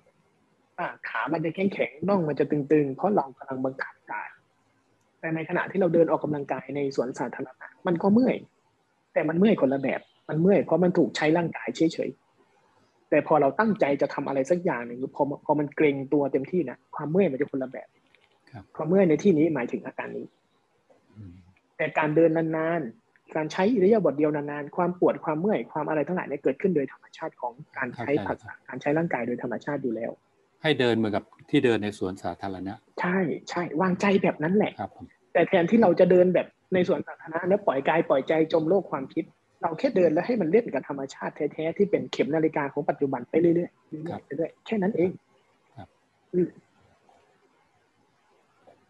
อีกอีกเรื่องที่จะถามอาจารย์ก็คือว่า ตอนอยู่นอกรูปแบบก็คือใช้ชีวิตประจำวันธรรมดานะครับ บางครั้งเวลาเรามีอารมณ์โกรธเนี่ย เรารู้ว่าเรากำลังโกรธอืมแต่ใจเราอะยังอยากจะต่อว่าหรืออม พูดสอดเสียดขึ้นมาเนี่ย เรารู้ว่าเราต้องพูด เราไม่ควรจะพูดแต่เราก็ยังพูดอืมเราหยุดมันไม่ได้ครับ แต่เรารู้ว่าเราโกรธแล้วเรารู้ว่าเราอยากจะพูดสอดเสียดหรือว่าบางคนเนี่ย เราเราพยายามจะหยุดมันแต่เราหยุดมันไม่ได้ แต่เราก็ต้องอืมเราก็ว่าออกไปอย่างนั้นเลยครับเวลาหยุดมันไม่ได้ พอเห็นมันถ้ารู้แน่ว่าตัวนี้หยุดไม่ได้ หันไปสนใจอย่างอื่นหนีมันก่อน หนีมันก่อน ถ้ารู้กับมันตรงๆ แล้วเบรกไม่อยู่แน่ๆหนีไปก่อนครับหันไปที่ตาหันไปฟังเสียงอื่น เพราะในขณะที่ความโกรธเกิดขึ้นในใจ มันกำลังจะพูดออกไปอย่างอื่นกำลังเกิดอยู่ สังเกตได้เลยว่า เวลาอารมณ์หนักๆเกิดขึ้นในใจอะ มันจะลืมสิ่งอื่นหมดเลย นั่นแหะคือสาเหตุที่ที่ทำให้กำลังของการเบรกตัวเองมันน้อย เพราะอารมณ์นั้นจะกินพื้นที่ทั้งหมด วิธีการลดพื้นที่ของเขาลงก็คือ ให้พื้นที่กับสิ่งอื่นๆหูอยู่ตรงไหนไปฟังสิ่งอื่นหันมากระพริบตาหันมาสัมผัสอาการกายให้พื้นที่กับสิ่งเหล่านี้เพิ่มเข้าไป เพิ่มเข้าไปบ่อยๆบ่อยๆพอบ่อยๆเข้าทีเนี้ยจิตเขาก็จะรู้ทักษะว่าเอ่ออารมณ์โกรธเกิด ถ้ามันเริ่มเยอะเกินไปเมื่อไหร่จิตมันจะรู้แหละงั้นเอาพวกนี้ไปเติมไปถ่วงดุลไว้ อาการกายธรรมดาธรรมดาพอบ่อยเข้ามันจะเริ่มตั้งแต่ โกรธเป็นหนึ่งในใจ ตาอยู่ตรงนี้ หูอยู่ตรงนี้ อาการกายอยู่ตรงนี้ แล้วบ่อยเข้าจิตเราจะรู้ว่าความโกรธน่ะเป็นหนึ่งในสิ่งที่กำลังปรากฏนะ ปรากฏร่วมกับสิ่งอื่นๆนะ แล้วทีนี้อารมณ์ในใจมันจะไม่ได้กินพื้นที่ทั้งหมดละ แล้วแล้วเราค่อยดูเขาตรงๆทีหลังครับอืมทำแบบนี้ได้นะ ไม่ได้ผิดนะ มันเป็นวิธีการบริหารจัดการอารมณ์ภายใน เป็นวิธีการบริหารจัดการอารมณ์ภายใน ดีกว่าที่อารมณ์โกรธเกิดขึ้นแล้วอ่า เราปล่อยมาเลยตรงๆ แล้วมันก็หลุดออกไปกระทบกับคนอื่น มันไปสร้างกรรมกรรมคือพฤติกรรมแห่งการกระทำนั้น สุดท้ายมันทิ้งบท มันจะทิ้งความจำบันทึกเอาไว้ในทั้งเขาและเรา จิตเราก็จะคุ้นชินกับการทำพฤติกรรมนี้ จิตเขาก็จะได้บันทึกความรู้สึกของการกระทบกันนี้ไปอยู่ในตัวเขา แล้วท่าทีแล้ววิธีคิดต่อเราก็จะมีเชื้อของสิ่งนี้อยู่ในเขาที่จะทำตอบแทนคืนกับเราเช่นกัน มันเลยเป็นกรรมพันธุกรรมปฏิสารโนพัวพันกันไม่เลิก เพราะฉะนั้นกระบวนการตัดกรรมตั้งแต่ต้นเนี่ย ถ้ามันจะเกิดเป็นพฤติกรรมที่จะหลุดล่วงออกไป แล้วกำลังสติสมาธิเอาไม่อยู่เปลี่ยนทิ้งเลยโยนทิ้งก่อน ยังไม่จำเป็นที่จะต้องดูเป็นวิปัสสนาอะไรทั้งนั้นแหละ เอาแค่ศีลเบื้องต้นเลย การใช้ศีลเบื้องต้นงดเว้นซะโดยการอ้าวกระพริบตาคืนน้ำลาย กลับมาสัมผัสอาการกายธรรมดาธรรมดาอย่างอื่นเพิ่มเข้าไป เพิ่มเข้าไป นอกจากมีอารมณ์ทางทางใจเนี่ย พอบ่อยเข้าบ่อยเข้าไอ้พวกเนี้ยใจเราจะเริ่มมีท่าทีในการถอยออกมาจากเขาเป็นหลักแล้วเราค่อยดูตรงตรงรู้สึกตรงๆต่อทีหลังอืมครับผมก็ไม่มีอะไรถามอ่าส่วนตัวไหนที่มันเป็นอารมณ์ในระหว่างวันที่เราก็เห็นกายเห็นใจอยู่อารมณ์เหล่านี้ก็เกิดได้ แต่มันไม่มีมันไม่มีน้ำหนักไม่มีกำลังก็รู้จักเขาไปตรงๆ แต่เคล็ดลับอันหนึ่งนะเวลารู้ตัวเวลารู้ตัวเวลาทำภาวนาเนี่ย อย่าให้มันมีแค่ในใจ อย่าให้มันมีแค่สิ่งเดียว อย่าให้มีแค่เท้า อย่าให้มีแค่หู อย่าให้มีแค่รู้สึกตัว อย่าให้มีแค่อารมณ์ในใจที่กำลังเห็น ให้มันมีอะไรก็ได้หลากๆหลายๆเล่นอยู่ในกายในใจเราเนี่ย อาการตึงอาการหย่อนความคิดก็มีอ้าวกายก็มี เดี๋ยวก็เพลินเดี๋ยวก็เผลอเดี๋ยวก็กลับมาเดี๋ยวก็เอาตาอยู่ตรงนี้หูอยู่ตรงนี้เล่นไปเล่นมาอยู่ในกายวนไปวนมากำลังของสมาธิและสัมปชัญญะจะวนอยู่กับกายกับใจเราตลอดเพิ่มเรื่องนี้เข้าเยอะๆอะสาธุนโมทนาข อบคุณครับกับมาสการพระอาจารย์ค่ะ พยายามใช้ปกติตอนนี้พยายามทำโดยที่สีของธรรมชาตินะคะทำรูปแบบส่วนใหญ่ก็เป็นการเดินจงกรม ไม่ค่อยได้ยก ไม่ค่อยได้ยกมือตั้งจังหวะสักเท่าไหร่ถ้าทางถ้าทางกายเนี่ยจะดูแล้วจะฝึกได้เยอะ แต่ถ้าทางใจอาจจะไม่ค่อยได้ถ้าธรรมชาตินะคะ ส่วนใหญ่ทางใจ จะรู้จะรู้ตอนตอนที่ว่าเผลอไปแล้ว ผลอไปแล้วอะไรเงี้ยมันมันก่อนเผลอไม่ค่อยได้ ก่อนเผลอเนี่ยจะมักจะไม่ค่อยได้ถ้าทางใจนะคะแต่ทางกายเนี่ยมันมันมันจะไรเร็วกว่า แล้วก็จะอยู่กับกายได้ดีกว่า แล้วก็ที่พระอาจารย์ให้โจทย์เมื่อวันบอกว่าให้ให้ชะลอให้ให้ให้ให้รอดูก่อนที่จะทำตามอัตโนมัติตามสัญชาตญาณตามสัญชาตญาณนะคะพยายามดูอยู่ ปรากฏว่า มันไม่ค่อยทัน ไม่ค่อยทันสัญชาตญาณเลยเพราะว่าปกติเราจะเป็นคนค่อนข้างไวจะทำอะไรก็ทำปุ๊บลุกก็ลุกเลยอย่างเงี้ยลุกก็ลุกเลย แต่พยายามพยายามพยายามทำให้ได้ลองดูก็ปรากฏว่า เห็นตัวที่กำกับไอสัญชาตญาณนะคือความอยากความอยากหรือหรือบางทีไม่ใช่ความอยาก จะเห็นไม่รู้เรียกว่าอะไรค่ะ มันมันมันผลักมันแรงผลักอะไรสักอย่างหนึ่งมันผลักไปอะ มันดันมันบอกไม่ถูกว่าว่าคืออะไรแต่ว่ามันจะต้องทำให้ได้อะไรประมาณอย่างนี้ค่ะแต่ยังไม่รู้ว่าไม่ไม่เห็นมันว่าคืออะไรแต่เห็น เหมือนแรงดันอยู่ในใจอะไรอย่างเงี้ยค่ะแรงดันอะไรสักอย่างหนึ่งซึ่งไม่ยังไม่ถูก แต่ว่าถ้าเทียบเปอร์เซ็นต์ของความเผลอกับการที่ชะลอตรงนี้ไว้ได้อะนะคะเห็นได้น้อยมาก เทียบกันก็คือสัก ที่ที่ที่แค่ทำตามสัญชาตญาณสักเก้าสิบห้าเปอร์เซ็นต์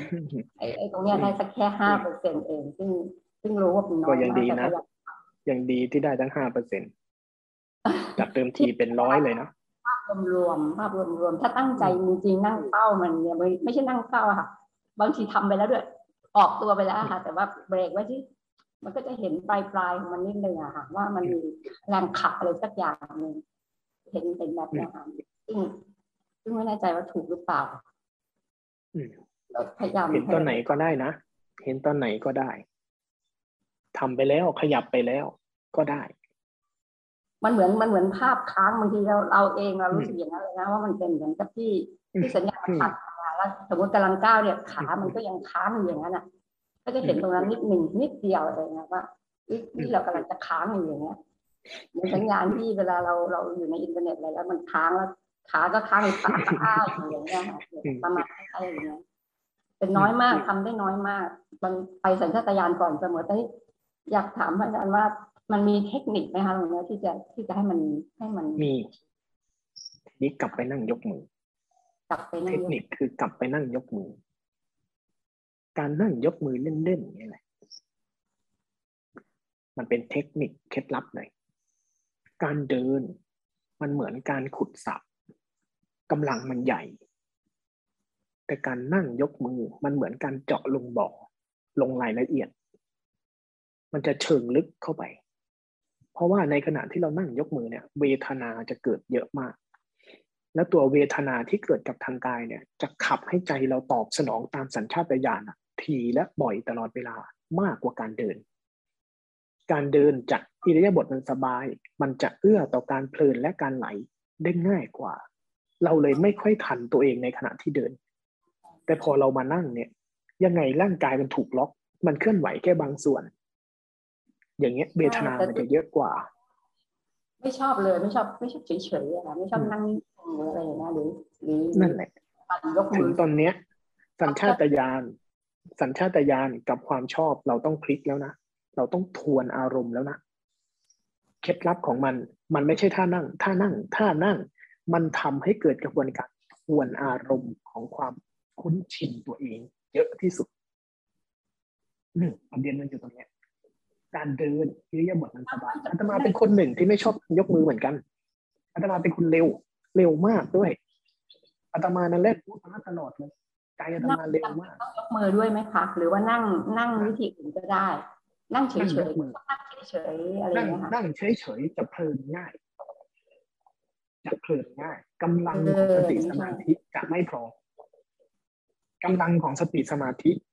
สิ่งที่ช่วยเขาเยอะที่สุดนะกำลังสติสมาธิเนี่ยคือรูปแบบประจักษ์สติเกิดขึ้นเพราะถิระสัญญา ภาษาหลักการเรียกว่าถิระสัญญาถิระสัญญาหมายถึงรูปแบบใดก็ตามที่เราใช้เป็นเครื่องมือภาวนา เครื่องมือภาวนาที่เราใช้ประจำมันไปสร้างความคุ้นชิน ให้ธรรมชาติที่เรียกว่าสติ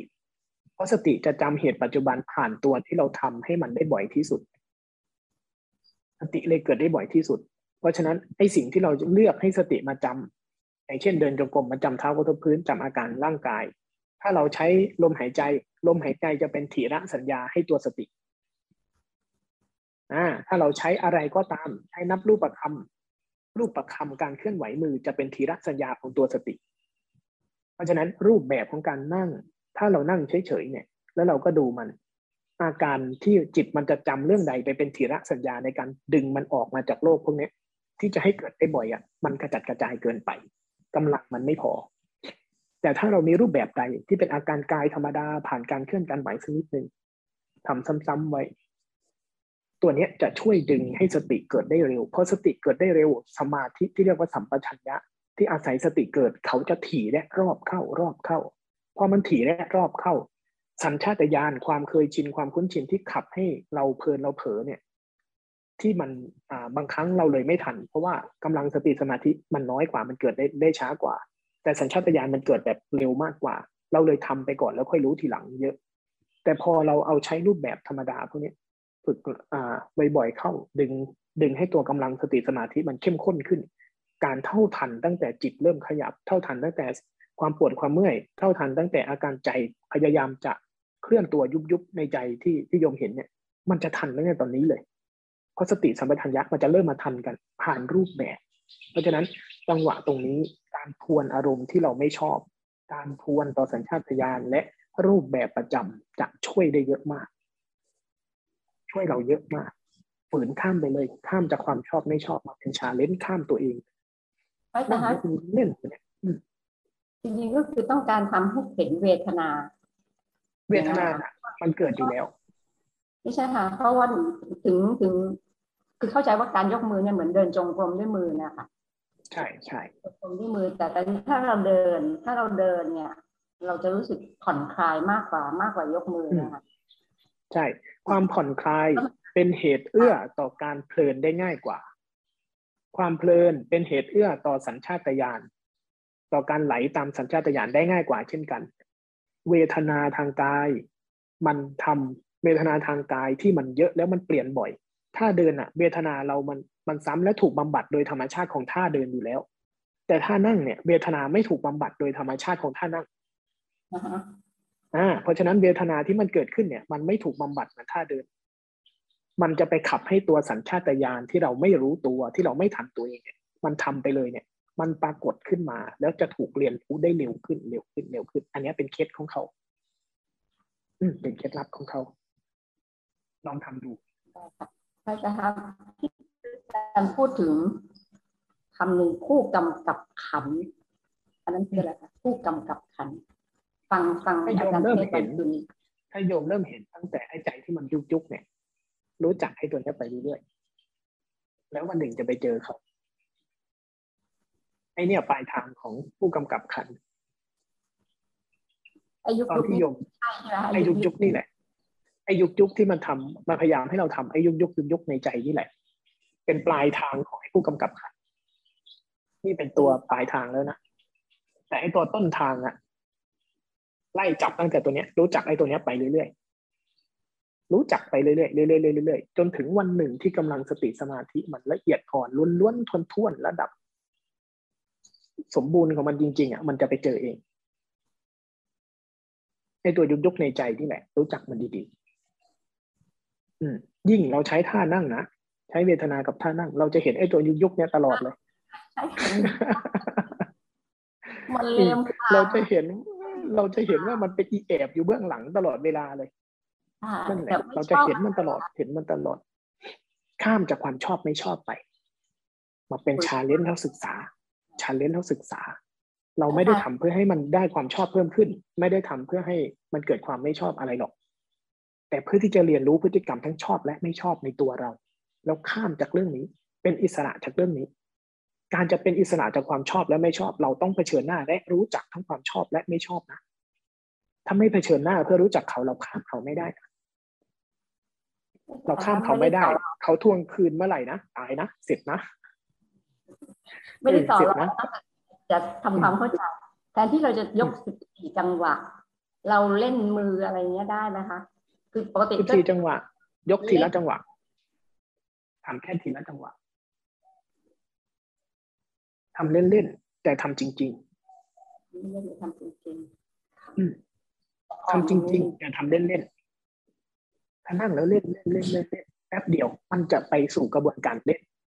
ใจจะเพลิด ใจเราอะอะไรก็ตามที่ มันได้ตอบสนองตัวเองมันจะไหลเพลินได้ง่ายมาก อะไรก็ตามที่ขัดกับมันอะมันจะสะท้อนความจริงได้เร็วมาก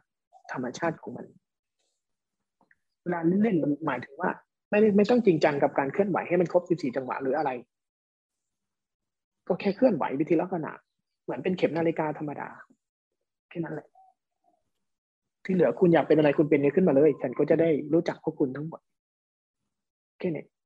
แต่ทำจริง ๆ หมายถึงว่า ให้มันมีรูปแบบใดรูปแบบหนึ่ง เป็นเครื่องช่วยให้ใจมันเผชิญหน้ากับความจริงได้ ได้ง่ายขึ้น รูปแบบใดรูปแบบหนึ่งอาตมาเป็นคนหนึ่งที่ทำภาวนาแล้วไม่ชอบการเคลื่อนไหวนี้มาก ๆ ในในในเบื้องต้น ไปถึงจุดหนึ่ง แค่นั่งเคลื่อนไหวธรรมดาเนี่ยกำลังของสมาธิกำลังของการรู้เนื้อรู้ตัวล้วนๆเกิดขึ้นง่ายมาก ภายใต้รูปแบบของการนั่งเคลื่อนไหวเล่นๆธรรมดาเป็นความสงบสงัดสันโดษที่เบิกบานได้เต็มที่เลย ไปถึงจุดหนึ่งนะมันช่วยเราเยอะขนาดนั้น มันอ่ามันจะค้านความรู้สึกของเราเฉยๆแต่ไม่ได้หมายความว่าเราจะต้องนั่งเคลื่อนไหวตลอดบางครั้งเคลื่อนไหวไปแล้วเริ่มเพลินหยุดบ้างก็ได้ เคลื่อนไหวไปแล้วแค่สองจังหวะพอก่อนก็ได้ อยู่ที่ท้องพอก่อนก็ได้ ไม่ต้องเร่งร้อน นี่คือทำเล่นๆไม่ต้องเร่งร้อนที่จะให้ได้สิบสี่จังหวะตลอดเวลาไม่ต้อง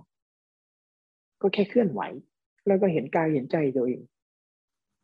การเคลื่อนไหวมันเหมือนมีเข็มนาฬิกาที่บ่งบอกถึงอาการปัจจุบันเป็นเครื่องกระตุกกระตุ้นให้ถักให้สติมันจำได้ ในขณะที่มันเพลินในขณะที่มันไหลไปโลกความคิดไอ้เนี่ย ที่มันเคลื่อนแล้วตกกระทบแต่ละครั้งเนี่ย มันจะเหมือนน้ำหยดลงตึ้งตึ้งยังไงไอ้สติมันก็ได้ยินเสียงนี้ สติก็ยังได้ยินเสียงนี้อยู่ ไม่ว่าเราจะจมในโลกความคิดยังไง สติก็ยังได้ยินเสียงของการตกกระทบนี้ เดี๋ยวเขาก็เกิดขึ้นได้ แล้วทีนี้เรื่องราวต่างๆ จะสั้นลงกำลังสติสมาธิจะค่อยๆ ก่อตัวได้ไหวขึ้น เป็นเคล็ดลับของเขาอืมลองข้ามไป ลองทำดู ขอบพระคุณค่ะอ่าสาธุน้อมกล่าวนมัสการเจ้าค่ะพระอาจารย์ อืมสาธุ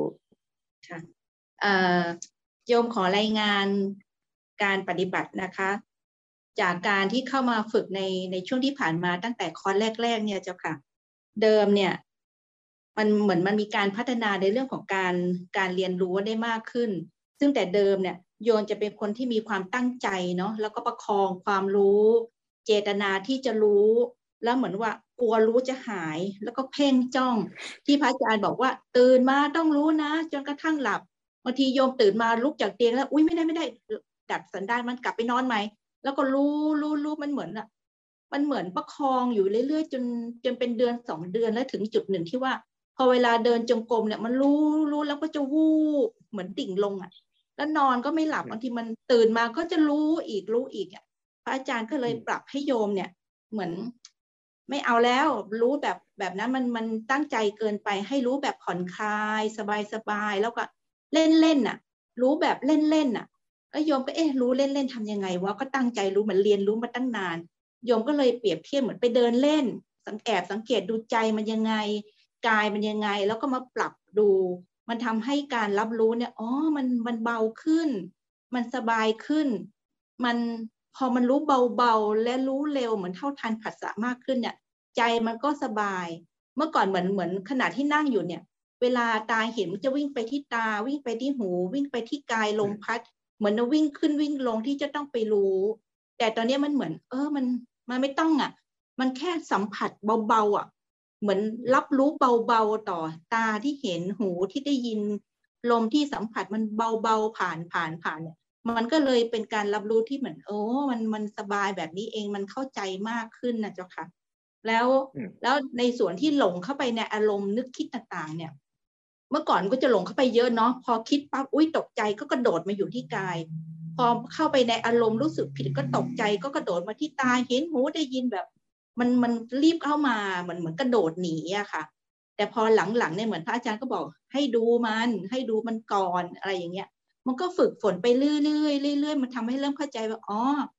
พอพระอาจารย์บอกให้ยอมรับเปิดใจกว้าง ยอมรับสิใจกล้าๆหน่อยเนี่ย มันก็เลยเริ่มเริ่มลองกล้าดู พอพอจากที่ประคองนะมันจะมีสงบ มีเบามีสบาย มันก็ไม่ค่อยคิด แต่พอเปิดโหมันคิดเยอะมันเข้าไปในอารมณ์เยอะ อุ้ยทำไมเรารู้สึกตัวน้อยลงปฏิบัติหรือเปล่าเนี่ยอะไรอย่างเงี้ยใจก็กล้าอะก็ลองดู แต่พอลองดูพอเห็นเนี่ยมัน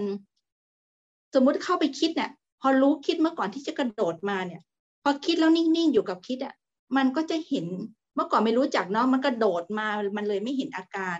แต่พอคิดแล้วพอรู้คิดอะใจที่มันรู้อะมันเห็นอาการที่มันเบาลงของใจที่มันคลายอะตัวแม้แต่ตัวก็คลายเนาะเวลามันจมเข้าไปอะมันคลายแต่เมื่อก่อนเราไม่เห็น พอคลายออกมาอ้าวแล้วก็ไปอยู่ในความรู้สึกไอ้ใจตัวที่คลายใจที่คลายเนี่ย พอมันมารับรู้ออกมาข้างนอกตรงกาย มันกลับชัดเจนมากขึ้นเจ้าค่ะพระอาจารย์ แล้วแล้วมันเห็น มันเห็นพอพอพอพอมันอุ้ยรู้ มันเห็นจังหวะที่แบบ กายที่มันเริ่มชัดอะหูมันเริ่มได้ยิน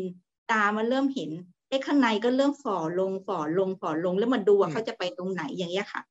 แล้วสิ่งหนึ่งที่สัมผัสได้ว่า มันเริ่มเห็นคิดเล็ก ๆ เมื่อก่อนเห็นคิดเป็นก้อนๆมันพอมันมองอยู่เนี่ย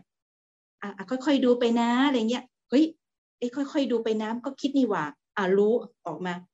อ่าไม่เป็นไรไม่เป็นไรมันก็มีคิดเล็กเล็กเล็กที่ออกมาทำให้เราได้เห็นนะเฮ้ย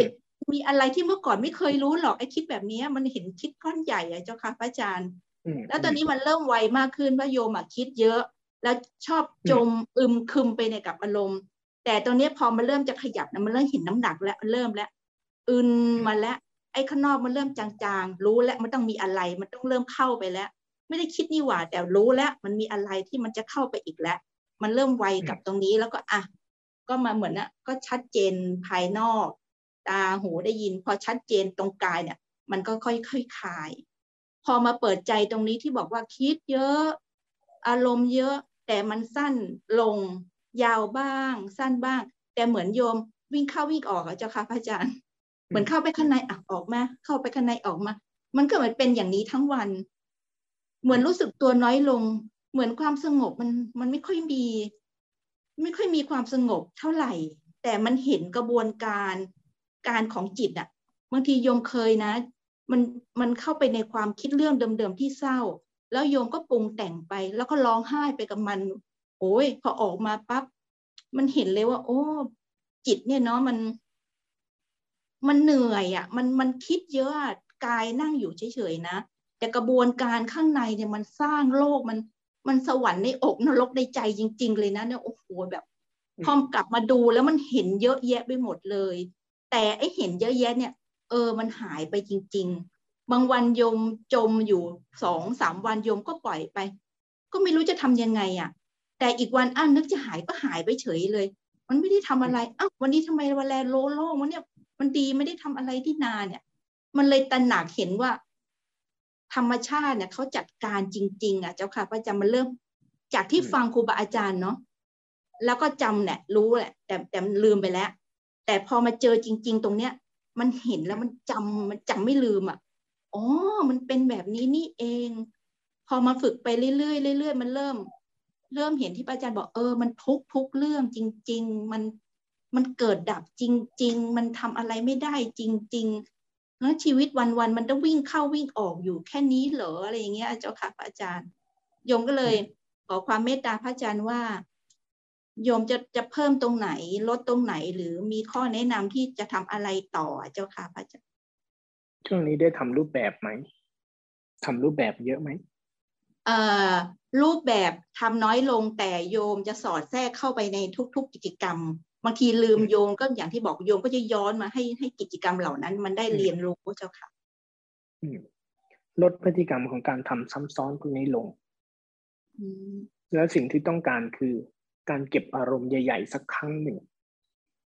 ตอนนี้มันเห็นหมดแล้วเห็นจังหวะเข้า เห็นจังหวะออก เห็นจังหวะคลาย เห็นจังหวะเกิน มันเห็นหมดละการได้เก็บอารมณ์จริง ๆ จังๆ สักครั้ง เพื่อทำให้กำลังสติสมาธิมันชัดต่อความปกติ ให้กำลังของการรู้เนื้อรู้ตัวที่เป็นสภาวะปกติ ระหว่างการเข้ากับการออก กับตัวการปกติจริง ๆ ตรงกลางๆจริง ๆ แท้ๆเนี่ยจิตยังจับตรงนี้ไม่ชัด เพราะว่ากำลังไม่พอ ถ้าได้เก็บอารมณ์เข้มๆสักรอบภาวนาเต็มที่เจ็ดวันสิบห้าวันเต็มที่สักรอบ ทีนี้จิตมันจะไม่ได้วิ่งวิ่งเข้าวิ่งออก มันจะไม่ข้ามฟากอะมันจะตั้งดีอยู่ตรงนั้น แล้วเวลาเข้าไปมันจะถอยคลายออกมาตรงนี้ ตรงนี้ ตรงปกติมันจะชัดขึ้น สิ่งที่ต้องการนะสิ่งที่ต้องการต้องการเก็บอารมณ์ใหญ่ๆสักรอบเราภาวนาทุกคนนะภาวนามาถึงจุดหนึ่งจุดหนึ่งเนี่ย มันอยู่แต่นอกรูปแบบเนี่ย มันจะได้แบบนี้เลย เข้าใจเห็นหมดเห็นหมด แต่เอ๊เหมือนทำไมจิตไม่ข้ามจากอันนี้สักทีเขาต้องการกำลังมากกว่านี้ เขาต้องการการเก็บอารมณ์ ความเพียรที่เข้มข้นมันทำให้จิตได้ทวนเรื่องนี้แต่ทวนวนอยู่ณปัจจุบันเลย ทวนวนณปัจจุบันเลย ทีนี้เวลามันเพลินมันเผลอวิธีช่วยมันได้ ไม่ต้องเอากิจกรรมนั้นมาทำซ้ำหรอกตระหนักลงไปเลยอ๋ออย่างนี้อ่าเพลินคือตรงนี้จบเลย ให้จบแค่นั้น อย่าเอาพัสอย่าเอาบัญญัติมาซ้ำกับมัน แต่ให้รู้จักไปเลยจริง ๆ ว่าอ่านี่จิตมันคิดแล้วนะนี่จิตมันไม่ทันตัวเองนะนี่จิตมันไม่รู้นะเอานี่เป็นความคิดนี่เป็นความเพลินนี่เป็นความเผลอนี่เป็นนี่เป็นอะไรก็เป็นอันนั้นเลย ไม่ต้องแก้ด้วย อาการในใจไม่ต้องแก้แล้วนะมันจะคิดมันจะหนักมันจะหน่วง มันจะโกรธมันจะซึมมันจะเศร้ามันจะอะไรปล่อยมันเป็นไปเลยแค่ไม่ต้องเข้าไปกับมัน เข้าไปแล้วก็แค่ตระหนักรู้เลยอ้าวนี่เข้าไปแล้วพอให้เขามีไปเถอะ ตาก็มีหูก็มีอาการอื่นก็มีเห็นไหมว่าตอนเนี้ย เวลาเป็นสัมปชัญญะนะมันมีหมดเลยเห็นไหมสัมปชัญญะนิวรณ์ทั้งห้าตัวที่เห็นยากที่สุดเรียกว่าวิจิกิจฉา วิจิกิจฉามันเป็นธาตุโมหะ สัมปชัญญะตัวสุดท้ายมันชื่อว่าอะสัมโมหะ ตรงข้ามกัน อาการมันคือ ไอตอนที่เราบางทีก็นัวนัวเนียเนียบางครั้งก็ลังเลบางครั้งก็ เอ๊ะมันยังไงกันวะมันนู่นมันนี่มันนั่นใจเรามันไม่ตรงพร่งลงไปเลย มันงึกงักอยู่ภายในอะนั่นแหละนิวรณ์ที่เรียกว่าวิจิกิจฉาในระดับละเอียดละเอียด ใจมันเหมือนหนึ่งหนึ่งสองสองอะไรไม่รู้ของมัน มันไม่ชัดเจนเลยว่าตอนนี้ตาอยู่ตรงไหน ตอนนี้อาการธรรมชาติแท้ๆอยู่ตรงไหน ตอนนี้อาการในใจมันมีอะไรอยู่หรือไม่มีอะไร มันพยายามจะไปนู่นไปนี่ไปนู่นไปนี่ไปรู้ไอ้นั่นไปหาไอ้นี่เฉยเลยทั้งที่สิ่งเหล่านั้นปรากฏต่อหน้า แต่ใจเราไม่ลงพลัวลงไป อืมเพราะฉะนั้นไอ้กระบวนการที่เราชอบทำซ้ำว่าให้ไอ้นั่นรู้นะให้นี่รู้นะโละทิ้งเลยโละทิ้งไปให้หมดไม่ต้องไม่เอาละแต่ให้ลงพลัวลงไปเลย สิ่งนี้ทำได้ในชีวิตประจำวัน นอกจากการได้เก็บอารมณ์ใหญ่ ในชีวิตประจำวันให้ทำอันนี้ รู้คือรู้เลยอะนี่ธรรมชาติคือธรรมชาติ นี่ธรรมชาติทางกายคือธรรมชาติทางกาย นี่คือใจที่เป็นตอนนี้ ตอนนี้เป็นเป็นอาการนี้คือเป็นอาการนี้ แล้วไม่ต้องแก้เขา ให้เขามีให้หมดเลย มีให้หมดเอ้านี่ไหลเข้าไปในความคิดคือไหลเข้าไปร่วม คือ รู้เลยว่านี่ไหลเข้าไปร่วมเอานี่ไม่รู้ตัวนี่รู้เลยว่าไม่รู้ตัวแล้วชัดเจนลงไปเลย ตรงลงไปตึมตึมตึมตามนั้น ตามนั้น ตามนั้นลงไปเลยค่ะแล้วไม่ต้องใส่ภาษาซ้ำไปนะรู้จักไปโดยเป็นอาการไปเลย อ่า แค่นี้ แค่นี้ แค่นี้ แล้วพอแค่นั้นจบ ใช้ชีวิตต่อ เดี๋ยวก็จะมีใหม่วนไปวนมาวนไปวนมา แต่มันจะไม่มีตัวภาพ ไม่มีตัวภาษา ไม่มีขั้นตอนไปซ้ำกับสิ่งเหล่านั้น สิ่งใดเป็นยังไงเป็นอย่างนั้น ทางกายเป็นยังไงเป็นอย่างนั้น ทางใจเป็นยังไงเป็นอย่างนั้น แล้วเราจะเห็นอันหนึ่ง ตอนเนี้ยก็เริ่มเห็นอยู่ อาการกายที่เป็นกายธรรมดาเห็นไหมอือฮึกับอาการกายที่มันไม่ธรรมดาค่ะเห็นไหมว่ากายมีสองส่วนนี่แหละ ถ้ามันรู้เนื้อรู้ตัวอยู่ตามปกติเนี่ยกายมันจะธรรมดาธรรมดานะกล้ามเนื้อผ่อนคลายทั้งหมดเลยนะค่ะแต่ถ้าเข้าไปในความคิดเริ่มไม่ธรรมดาเมื่อไหร่กายมันก็จะไม่ธรรมดาไปด้วย เจ้าค่ะ พอกายมีน้ำหนักเริ่มไม่ธรรมดาให้รู้ รู้ว่าอ่า รู้แล้วตระหนักรู้เลย ไม่ต้องมีภาษาไม่ต้องมีอะไร สัมผัสอาการนั้นๆลงไปเลยอืม แต่ก็ให้เห็นใจลงไปเลย ใจที่มันรู้เนื้อรู้ตัวเป็นปกติ ไม่ได้พยายามไม่ได้ทำอะไรเนี่ยมันก็จะง่ายๆแบบเดียวกับเหมือนแบบเดียวกับกายที่มันเป็นธรรมดานั่นแหละเห็นไหมว่าใจก็มีอาการธรรมดาธรรมดาแบบเนี้ยไม่แน่ใจด้วยซ้ำว่ามันรู้ตัวไหมแต่มันก็แค่ธรรมดานี่แหละค่ะแล้วเวลามันไหลเข้าไปในความคิดไอ้ความธรรมดามันจะหายค่ะน้ำหนักมันจะเพิ่มขึ้น ให้เราชัดกับเรื่องพวกเนี้ยลงไปเลย ลงไปเลย ลงไปเลย แค่เนี้ยค่ะแค่เนี้ยเอาแค่เนี้ยพอ ไปย้ำแค่นี้พอ เจ้าค่ะ อืมอืมแค่นั้นแหละกอบกราบขอบพระคุณมากเจ้าค่ะพระอาจารย์อ่าสาธุเอ่อกราบเรียนกับพระอาจารย์เมื่อวานที่ลองลองสัมผัสกับเวทนาลองตอนนั่งนะครับอาจารย์ ลองดูเวทนาดูพอเราก็เริ่มเห็นนะว่าขาเราอะมันมีความปวดเมื่อยขึ้นมานะแล้วทีแรกจะขยับ จะขยับปั๊บไม่ขยับ นึกถึงข้าพเจ้าลองลองให้มันเลยไป ลองให้มันเลยไป มันก็เลยไปเรื่อยๆครับอาจาแล้วมันก็เริ่ม เห็นมันแข็งตัว เห็นมันชาเห็นมันแข็งขึ้นไปเรื่อยๆครับอาจารย์ทนอยู่สักระยะหนึ่งคิดว่าเอ๊ะจะขยับได้หรือยัง ก็พอดีระฆังช่วย ตอนที่มันตอนที่มันดิ้นรนน่ะอยากจะขยับอาจารย์ใจมันใจมันอยากจะมันอยากจะสั่งให้ขยับมากเลย แต่ไม่ยอมขยับนะใจก็อยากขยับ พอระฆังมาช่วย หมดเวลาพักได้โอ้โหใจโล่งเลยแหละพระอาจารย์ใจมันเหมือนสบายขึ้น แต่ว่ากายอะยังไม่ดีแล้วเราก็ยืดขาปุ๊บอ๋อทีนี้ค่อย ๆ รู้สึกว่า ขาเราหายค่อย ๆ มีชาอะไรพวกนี้อาจารย์ยิบยิบยิบยิบยิบขึ้นมานะก็รู้ก็รู้ก็รู้สึกตรงนี้ครับอาจารย์นะแล้ว ตอนที่มีฝึกระหว่างวันนะครับอาจารย์ขอเรียนถามอาจารย์ด้วยพอดีเวลางานเราเข้ามาเนี่ย ปุ๊บแล้วเราต้องออกไปสัมผัสกับการพูดคุยกับการเจรจาอะไรอย่างนี้ครับอาจารย์ มันมีบางจังหวะที่เราเห็นความโกรธเกิดขึ้น ความหงุดหงิดลำคาญเกิดขึ้น ความไม่พอใจอะไรอย่างนี้เกิดขึ้นปุ๊บอย่างเงี้ยอาจารย์ บางครั้งก็อยากจะโต้ตอบแต่ก็ระงับไว้ บางครั้งก็จะจะออกไปบางครั้งก็หลุดออกไป บางครั้งก็ระงับได้นะคะอย่างเงี้ยพระอาจารย์ บางครั้งหนูก็บอกว่าเอ เราไม่รู้จะทำยังไง หนีบ้างอย่างที่อย่าหนีบ้างก็มี กลับมาขยับมือบ้างก็มี กลับมาขยับขยับตัวบ้างเพื่อให้เรารู้สึกตัวเฮ้ยอย่าไปทำกับเขาแบบนี้นะ อย่าไปโต้ตอบกับเขาแบบนี้นะ อย่างเงี้ยค่ะพระอาจารย์ ไม่ทราบว่าการปฏิบัติอย่างเงี้ย พอจะขอให้พระอาจารย์แนะนำด้วยค่ะ อืมได้ แบบนั้นแหละ เวลาที่มันกำลังมันยังไม่พอ มันยังต้องช่วยมันอยู่ก็ช่วยมันก่อน อืม ในขณะที่คุย ในขณะที่พูดในขณะที่สนทนา ในขณะที่ใช้ชีวิต อย่าปล่อยให้มีแต่เรื่องในหัวกับเรื่องในใจ เพราะในขณะนั้นกายก็มีนะ อาการทางกายอื่นก็มี ให้เราเล่นไว้เรื่อยๆ กับอาการทางกายไปเรื่อยๆ มันจะเหมือนมันมีเชือกดึงไว้ เชือกดึงไว้ ที่เวลาอารมณ์ทางใจเกิดขึ้น มันจะไม่ถาโถมทีเดียว อย่าลืมอาการทางกายเอามันไปด้วย มันไปกับเราตลอดแต่เราชอบทิ้งมันเฉยๆอืมอันหนึ่ง ส่วนกระบวนการที่เราให้ให้นั่งเวทนาเนี่ย เพื่อให้เรารู้จักว่าเวลาอาการกายเป็นแบบนี้ใจเป็นแบบไหนเราจะเห็นเลยว่าพฤติกรรมทางใจเป็นแบบไหน เวลาที่ถูกอาการบีบคั้นทางกายเนี่ยใจโวยวายแบบไหน ใจวุ่นวายแบบไหน จะทำให้เราเริ่มเห็นพฤติกรรมของเขา พฤติกรรมของใจเราเอง อืม เราจะได้เห็นพฤติกรรมของใจตัวเราเองบ่อยๆพอเราเท่าทันพฤติกรรมในใจบ่อยๆ เวลาที่ใจมันมีอารมณ์ไปความคิดไปความพอใจไม่พอใจนอกรูปแบบนอกชีวิต มันก็จะมีอาการบีบคั้นแบบเดียวกับตอนที่เวทนากาย เวทนากายเกิด เวทนากายเกิด เวทนาใจบีบคั้นตัวเองมากเลย เวลาไปกระทบกับอารมณ์ที่พอใจไม่พอใจกระทบกับเสียงโกรธใจก็บีบคั้นแบบเดียวกันเลย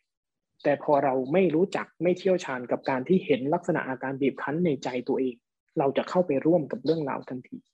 ราะฉะนั้นกระบวนการที่เรากลับมานั่งเล่นกับเวทนา พอเวทนาทางกายเป็นนี้เราจะเห็นใจบีบคั้นดิ้นรนแบบนี้พอเราไม่ตอบสนองเขาเป็น พอมันไม่ตอบสนองตัวเองต่อพฤติกรรมนี้เป็นเวลากลับไปนอกรูปแบบใช้ชีวิตอารมณ์ เรื่องราวที่กระทบแล้วบีบคั้นใจ ใจก็จะเริ่มรู้จักที่จะไม่ตอบ ไม่ตอบสนองต่ออารมณ์นั้นเป็น มันก็จะไม่เข้าไปร่วมกับสิ่งทำให้เรื่องนั้นใหญ่โตเป็นเพราะนั้นกระบวนการนี้มันเชื่อมโยงกันแบบนี้ พอเราทำซ้ำบ่อยๆจนจิตมันรู้จักทักษะนี้เมื่อไหร่ กระบวนการของโทสะกระบวนการของอารมณ์จะตัวเล็กลงไปเรื่อยๆ เชื่อมโยงกัน อืมในถามนี้อาจารย์แล้วตอนที่เราระหว่างที่เราฝึกปฏิบัติอยู่เนี่ย เราสามารถทนได้แค่ไหนหรือว่าจำเป็นไหมว่าต้องหูนั่งให้พอดีพอดีมันหมดเวลาได้พักเนี่ยค่ะอาจารย์ก็เลยรีบอันนี้ถ้าเราถ้าเราจะทนไปอีกเนี่ย เพื่อจะดูทำได้ทุกแบบนะทำได้ทุกแบบเลย ไม่มีคำตอบตายตัว อยู่ที่เราอ่า คือบางท่านบอกนั่งนานๆแบบเนี้ย เดี๋ยวขา จะพิการอะไรประมาณนี้ค่ะอาจารย์ เราก็เลยตอนเรานั่งดูซีรีส์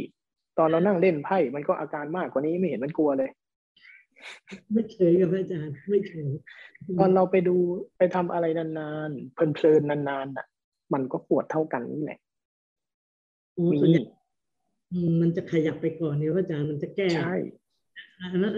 บางครั้งน่ะ เพลินจนไม่รู้ตัวด้วยซ้ำเรายังไม่กลัวเลยที่เราจะเป็นอัมพาตและและมันไม่ต้องทำอย่างนี้ตลอดเวลา เราทำเพราะเรามีโจทย์เพื่อที่จะศึกษาว่าท่านั้นเอง เราไม่ใช่ที่จะนั่งให้เวทนามันดับทำให้ขามันง่อยเป็นพิการตลอดเวลา ถ้าคนที่นั่งผ่านเวทนาแล้วขาเป็นง่อยเป็นพิการทุกคนน่ะ ไม่มีพระมาสอนโยมหรอก ไม่มีพระนั่งรถหรือเดินไปสอนโยมได้หรอกพระเป็นง่อยกันหมดแล้วเพราะพระครูบาอาจารย์ดีกว่าจะมาสอนผู้โยมได้เขาผ่านกระบวนการตัวนี้มาหมดทุกคนเลยยังไม่เห็นมีใครเป็นง่อยเลยอาจารย์เรื่องที่ที่เมื่อกี้ที่ว่าถ้าเราอยู่ในชีวิตประจำวัน แล้วเกิดเราไม่ทันรู้เนื้อรู้ตัวเนี่ย แต่เราใช้ความจงใจในการที่จะรู้เนื้อรู้ตัวเพื่อจะระงับจำเป็นเลยจำเป็นได้ อยู่ในชีวิตประจำวันน่ะ จงใจไว้เล็กๆ สัมผัสกายไว้เล่นๆ ใส่ใจไว้เล็กๆ ใส่ใจจงใจมีเจตนากรรมอะไรก็ได้จะใช้ภาษาไหนก็ได้ เล็กๆ พอ เพราะว่าในชีวิตประจำวันน่ะ สัญชาตญาณมันค่อนข้างเร็ว การจงใจไว้เล็กๆ เนี่ย ท่านอาจารย์เลยมาถอนให้เป็นสามการการมีสามการมันทำให้เรามีโจทย์ขึ้นมันมันเหมือนการจงใจและผูกใจไว้กับการรู้เนื้อรู้ตัว เพื่อที่จะเท่าทันตัวเอง เพื่อที่จะไม่ให้การเพลินการเผลอการไหลมันยาวเกินไปนั่นแหละเป็นเรื่องเดียวกัน เพราะฉะนั้นการจงใจไว้เล็ก ๆ ที่จะเล่นกับการเคลื่อนไหวที่จะเล่นกับกายที่จะเท่าทันตัวเองรู้เนื้อรู้ตัวเนี่ย เป็นสิ่งที่ควรทำเป็นสิ่งที่ดีด้วยขอบพระคุณค่ะอาจารย์อ่าสาธุท่านถัดไปมาสการค่ะพระอาจารย์ที่ปฏิบัติมาของโยมก็ กับพระอาจารย์ก็รู้สึกจะละเอียดขึ้นนะคะแล้วทำให้เราแบบเห็นแล้วรู้แต่ละช็อตที่เราเรียนมา ซึ่งการแต่แต่ก่อนโยมปฏิบัติโยมจะไม่รู้อะไรเลยค่ะ คือมีหน้าที่ปฏิบัติก็ปฏิบัติไปเรื่อยๆ ซึ่งไม่รู้ว่าตรงไหนคือปัสสะอายตนะอะไรยังไง มีหน้าที่รู้แล้วเฉย แต่พอมา เรียนกับพระอาจารย์รู้สึกว่า เออ มันละเอียดขึ้นอะเรารู้แล้วเราแยกได้แล้วเราไปนั่งไปดูทีละตอนเหมือนที่พระอาจารย์สอนนะคะก็ทำให้เราใจเย็นแล้วเห็น เห็นในการที่ห้องว่างระหว่างที่พระอาจารย์บอกเราเห็นร่อง เราก็พยายามที่จะแบบ ดูมาเรื่อยๆ แล้วสิ่งที่มันเกิดเฉพาะหน้าเหตุการณ์ปัจจุบัน มันจะมีเกิดเหตุการณ์มาไม่ซ้ำเหมือนที่พระอาจารย์บอกว่า ดูลมหายใจมันจะเปลี่ยนแปลงไปเรื่อยๆ แล้วเหตุการณ์ที่ไม่ว่าจะเกิดสุขหรือทุกข์ที่มันเกิดมา มันก็จะไม่ซ้ำจะสุขเราถ้าเรายึดติดอีกสักแวบหนึ่งมันก็จะเป็นทุกข์เพราะถ้าเราไปยึดมันติดติดกับตัวเรา แต่แต่คือพอถ้าเราเปิดปล่อยไปเรื่อยๆเรื่อยๆมันเหมือนเราเป็นคนไร้ความรู้สึกอะค่ะหรือแบบบางครั้งอย่างอย่างเหตุการณ์ที่วันลอยกระทงวันพัก เราก็บอกว่าโอเค วันนี้เราจะไม่ออกไปไหน เราจะปฏิบัติอยู่ที่บ้าน เพื่อนๆก็มาเอาวันนี้วันพักต้องไปนู่นนี่นั่นบอกไม่เป็นไรเดี๋ยวก็ปฏิบัติที่พักไม่ได้ต้องไปวันนี้เขามีทำกระทง เลยไปอาบน้ำแต่งตัวออกไปก็บอกว่าก็ไม่ไป ไม่ไปได้ยังไงก็ไปกันหมดโยมก็โอเคเฉพาะหน้าเขาให้ไปก็ไปก็อาบน้ำแต่งตัวไปก็กะว่าแค่ไปทำบุญแล้วจะกลับก็กลายเป็นต้องไปนั่งทำกระทงทั้งวันทั้งคืน แต่ถามว่าอยู่ในเหตุการณ์เราปฏิบัติไหมก็ปฏิบัติก็ฟัง แล้วก็ดูคนนู้นอย่างนู้นคนนี้อย่างนี้ก็คือแค่แค่รับฟัง แล้วเราก็เป็นตัวผ่าน ตัวกลาง หน้าที่เราก็คือทำกระทงแล้วขายเราเงินเข้าวัด คือก็แค่เนี้ย แล้วที่บ้านผู้ใหญ่บ้านก็มา ก็มาบอกว่าอ้าวไปแจ้งไว้ไม่ใช่เหรออำเภอจะมาดูนะเนี่ยว่าน้ำท่วมที่สวนอ้าวงั้นเดี๋ยวต้อยไปแล้วนะ ไม่ได้ทำตรงนี้ต้องทำให้เสร็จ ที่กรรมการวัดก็บอกไปไม่ได้ เราก็เลยต้องทิ้งหน้าที่ที่สวน ไปก็โอเคทำวัดก็ทำสองสามรึ่งกลับเช้าขึ้นมาผู้ใหญ่บ้านก็มาบอกว่าพี่พี่ไม่อยู่สวนเขาไม่ได้ทำให้พี่บอกไม่เป็นไร คือมันผ่านมามันก็ผ่านไปถ้าถึงเวลามันได้ทำก็ได้ทำแล้วพอมาข้างบ้านไปหาข้างบ้านข้างบ้านก็บอกทำไมไปไหนไม่ยอมบอกอะไรยังไงไปไหนบอกว่าจะมาอะไรอย่างเงี้ยโยมก็เลย ปล่อยไปตามธรรมชาติอะค่ะ คืออะไรมันจะเกิดมันก็ต้องเกิดเราห้ามไม่ได้ จะสุขจะทุกข์เราไม่ยึดติด มันก็เฉยเฉยแต่มันมีความรู้สึกว่า ตัวของโยมเองนะคะ มันเบาๆลอยๆหรือมันจะแบบเป็นคนไม่รับรู้อะไรหรือเปล่าเจ้าคะมันเลยแบบ มันเหมือนมันช้ามันคือเขามาบ่นมาด่าเราก็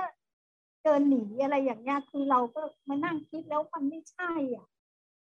หลวงตาก็บอกว่า ถ้าเขาเป็นพี่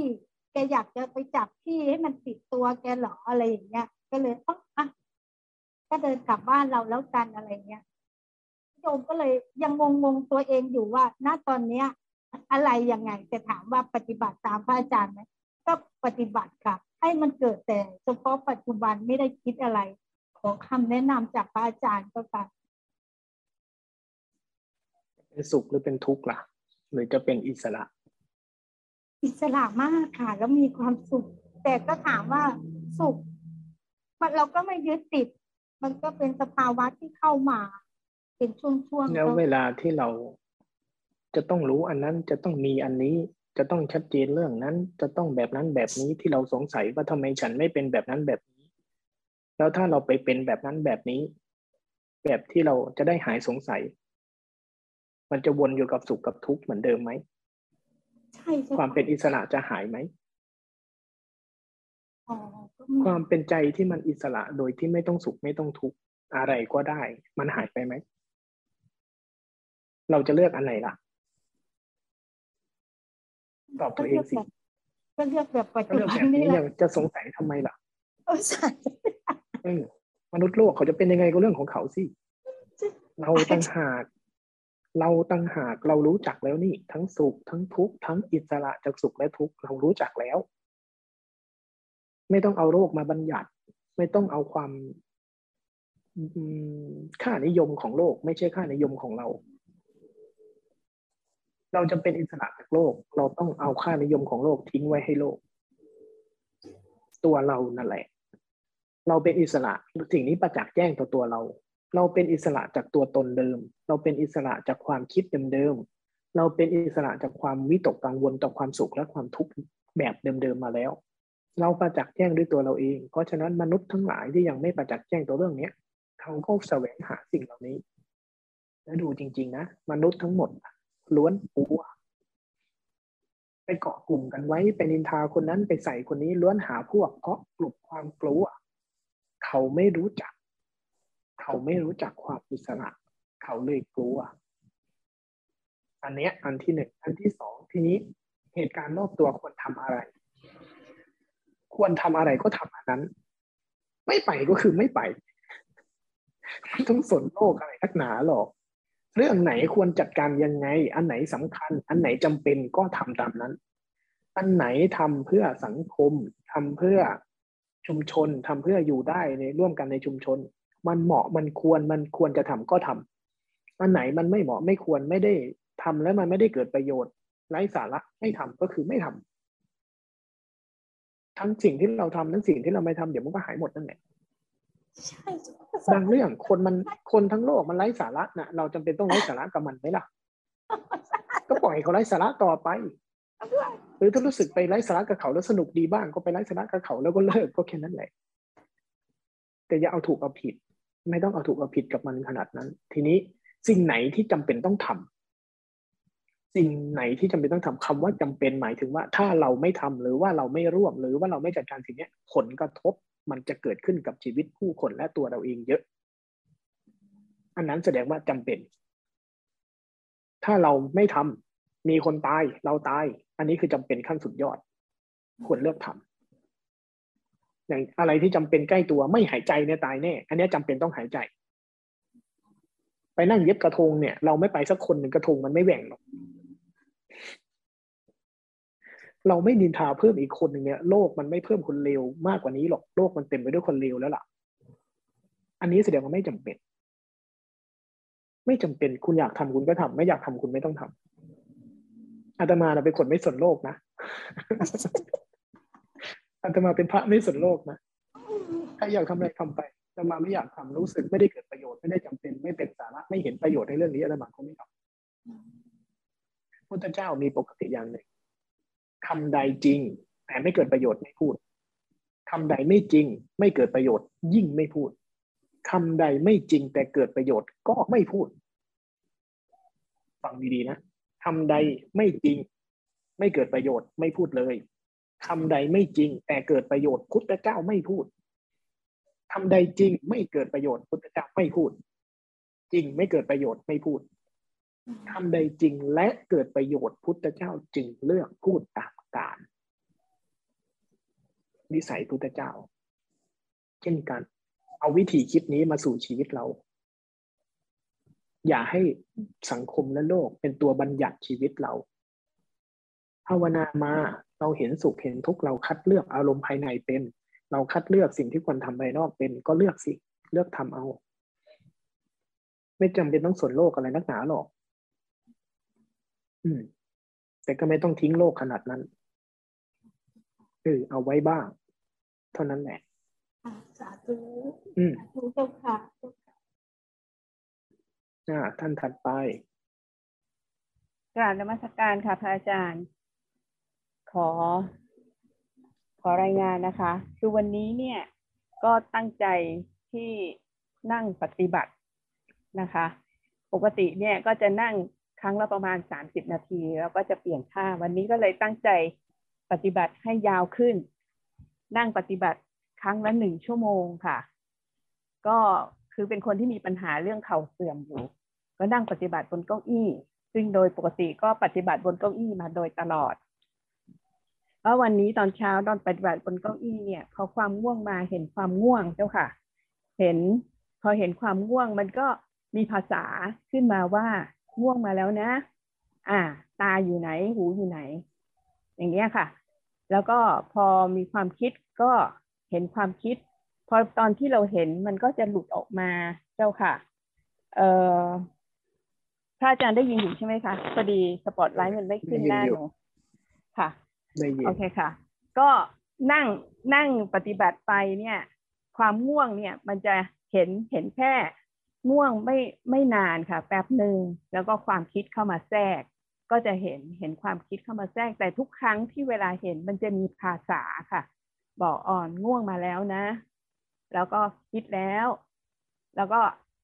พอเราเรามีภาษาตรงนี้นิดนึงเสร็จแล้วเราก็ก็เข้ามาว่าตาอยู่ไหนหูอยู่ไหน กายอยู่ไหน หลังงอนะ ตึงนะ พอเวลาที่เรารู้สึกหลังงอเราก็จะเหยียดหลังขึ้น เหมือนสัญชาตญาณนะพระอาจารย์ พอเรารู้สึกอ๋อหลังมันงอนะเราก็เหยียดหลังขึ้น เอาไหล่เกรงนะเอาคลายลงค่ะ ก็นั่งปฏิบัติจนครบได้ชั่วโมงหนึ่งใจก็รู้สึกว่าลองนั่งพื้น ก็รู้สึกน่าจะกล้าลองนั่งพื้น เพราะว่าคือไอ้เข่าเสื่อมเนี่ยก็เป็นเพราะว่านั่งพื้นปฏิบัติต่อเนื่องยาวๆ ก็ตอนนั้นก็คือ มันมันเกิดความความคิดว่า เออ เราจะต้องนั่งเก้าอี้นะ ไม่ไม่นั่งแล้วเพราะว่าพอมันมันเจ็บแล้วมันมันรักษานาน แต่ว่าวันนี้ อืม บริหารจัดการเอาเรื่องเวทนาค่ะถ้าเป็นโรคเป็นภัยอย่างนี้นะ มันไม่จำเป็นที่ว่าเราจะต้องทำให้ได้ โดยฝืนสังขารขนาดนั้น ฝืนได้ไหมเราทำได้ไหมเราฝืนได้จริงแต่วิบากที่เกิดเราต้องยอมรับมันอีก แล้วต้องไปซ่อมแซมรักษาจัดการใช้กับมันโดยยากโดยไม่จำเป็น อย่างเงี้ยก็ไม่จำเป็นที่จะต้องไปทรมานขนาดนั้น แต่ว่าอย่างเช่น เราอยากเปลี่ยนมาใช้ท่านั่ง เราอาจจะใช้ท่านั่งเหยียดขา ท่านั่งแต่หนุนเบาะสูงๆขึ้น อะไรแบบเนี้ย ที่จะไม่ให้เข่ามันทรมานเกินไป พวกเนี้ยใช้ได้หมดเลยค่ะอืมค่ะ ก็ก็ก็ได้นั่งค่ะ โดยใช้ที่ที่นุ่นที่หนุนก้นให้มันสูงอืมก็อืมตั้งใจทำได้ชั่วโมงหนึ่งเหมือนกัน อืมค่ะ แต่ว่าตอนตอนที่ช่วงช่วงที่นั่งพื้นเนี่ย มันจะเห็นความง่วงเข้ามาเยอะ เยอะกว่าตอนนั่งเก้าอี้แล้วก็เอ่อ ดูมันค่ะ ดูมันศึกษามัน จนกระทั่ง เออ ดูว่า เอ๊ะเราจะจะจะสับประงกไหมค่ะคือตอนช่วงที่เราเราเห็นความง่วงเนี่ย เราไม่เห็นเราไม่เห็นขาเลยนะคะ รู้สึกแบบมันมันจะมันจะเห็นแต่เฝ้าเฝ้าดูว่ามันง่วงมากขึ้นง่วงมากขึ้นเนี่ยเป็นยังไงจนกระทั่งเรารู้สึกการกระพริบตา เกิดการกระพริบตาถี่ๆแล้วมันก็หลุดออกมาจากความง่วงอ๋อมันเห็นตรงนั้น อมันหลุดออกมาปุ๊บเนี่ย อาการปวดขามันก็ขึ้นมาแทน แล้วก็เห็นอาการปวดขาตึงเข่า ก็ดูอยู่อย่างนั้นอีกพักใหญ่ ๆ แล้วเราก็อ่านนั้นเราลองโยกตัวดู พอโยกตัวเสร็จมันก็เห็น มันก็รู้สึกอาการมันก็เบาขึ้น นั้นก็นั่งอย่างนี้ค่ะดูไป แล้วก็อาการง่วงหลังจากดูจากตรงนั้น แล้วมันก็มันก็ไม่ไม่ง่วงอีกทีนี้ก็เห็นแต่เรื่องของความคิดกับเรื่องของกาย มันก็นั่นค่ะพอ รู้สึกกายตึงก็คลาย แล้วตอนนี้รู้สึกถ้ามันเจ็บเข่าเจ็บขามากขึ้น แล้วก็จะโยกตัว ก็เห็นการคลายจนทั้งครบหนึ่งชั่วโมง ก็อืมกล้าที่จะลงไปทำสำเร็จค่ะ วันนี้ค่ะอืมใช่ได้ทีนี้มีทำแบบนี้แหละ มีอันหนึ่งนะตรงเนี้ยที่ยมพูดมีอันหนึ่งเราจะเห็นอาการคู่กับภาษาเห็นไหมใช่ค่ะ แต่เราเห็นทั้งคู่เลย เราเห็นทั้งอ่าค่ะความง่วง เราจะเห็นเป็นลักษณะอาการด้วย แต่ในหัวก็จะมีภาษากำกับ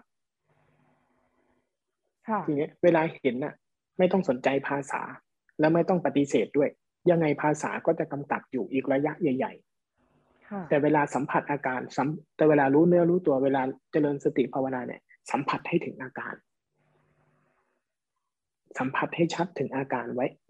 ภาษาเราเนี้ยไม่ต้องให้น้ำหนักกับมันหรอก มันมีอยู่อย่างนั้นแหละ ไม่ต้องปฏิเสธมันด้วย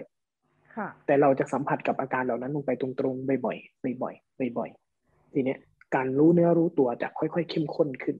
อย่างเช่น ตอนตอนที่เรานั่งดูความง่วงอะ เราเห็นอาการของความง่วงในลักษณะต่างๆบ่อยๆเข้า เพราะกำลังของใจเรากำลังของสติอะมันสัมผัสต่อความง่วงตรงๆ ตรงๆบ่อยๆความง่วงเลยก่อตัวพัฒนาใหญ่เต็มที่และครอบงำไม่ได้พอถึงเมื่อระยะเวลาเขาเขาก็สลายลง พอความง่วงสลายลงหมดกำลังไปต่อหน้าต่อตากำลังที่ได้มากลับเป็นกำลังของสติ สติตัวเนี้ยจะกลายเป็นสติสมาธิที่มีกำลังขึ้นสูงด้วยทำแบบนี้แหละ ตรงเนี้ยพอยมันอยู่ตรงเนี้ย สัมผัสให้ถึงอาการ สัมผัสให้ถึงอาการ ข้ามภาษาเหล่านั้นไป ใช้ได้ตรงนี้อะแต่ถัดมาว่า มีคำถามว่าคือแบบว่าช่วงก่อนหน้านี้เนี่ยค่ะ คือเมื่อเมื่อสักสองวันสองสาวันที่ผ่านมาเนี่ย มันเห็นว่าตัวเองเนี่ยมันมีโทสะค่อนข้างแรงนะคะเหมือนกับว่าคือได้ยินเรื่องราวที่มันไม่ถูกใจกับคนใกล้ตัวทำเหมือนกับทำทำทำสิ่งที่ที่ไม่สมควรทำเพราะเราปฏิบัติเราไม่เห็น แต่พอพอเราได้ลงไปแล้วก็ได้ยินเรื่องราว มันก็เห็นเลยว่าเราอยากจะพุ่งไปหาเขาอะค่ะแต่แล้วมันก็อีกหนึ่งก็กระตุก อย่าพึ่ง ก็ชะงักไว้ แต่พอเราเห็นหน้าเขาเนี่ยตอนนี้นี่ไม่ไม่มีการเตือนทุกอย่างพลั่งพลูออกมา มีความรู้สึกว่ามันก็ดึงดึงไอ้ไอ้ความผิดเก่าๆที่เรารู้สึกว่าเขาผิดเข้ามาสมทบ แล้วก็พูดจริง ๆ เรื่องก็ไม่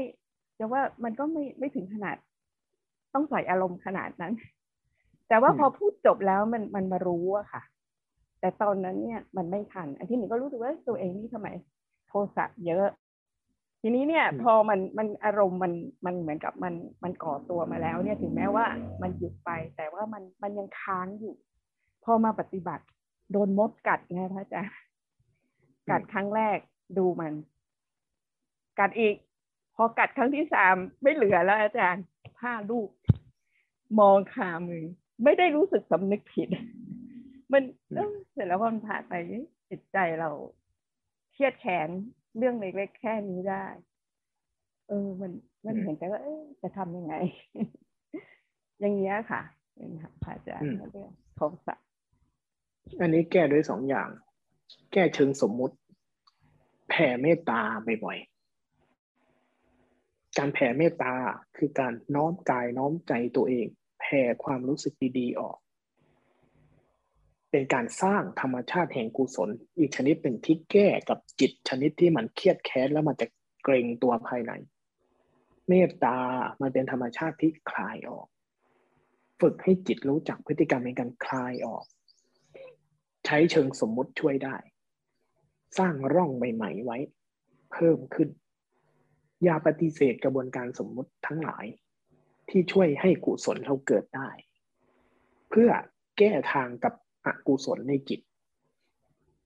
อันเนี้ยเขาไม่ได้ปฏิเสธเลยนะ เราใช้เล่นได้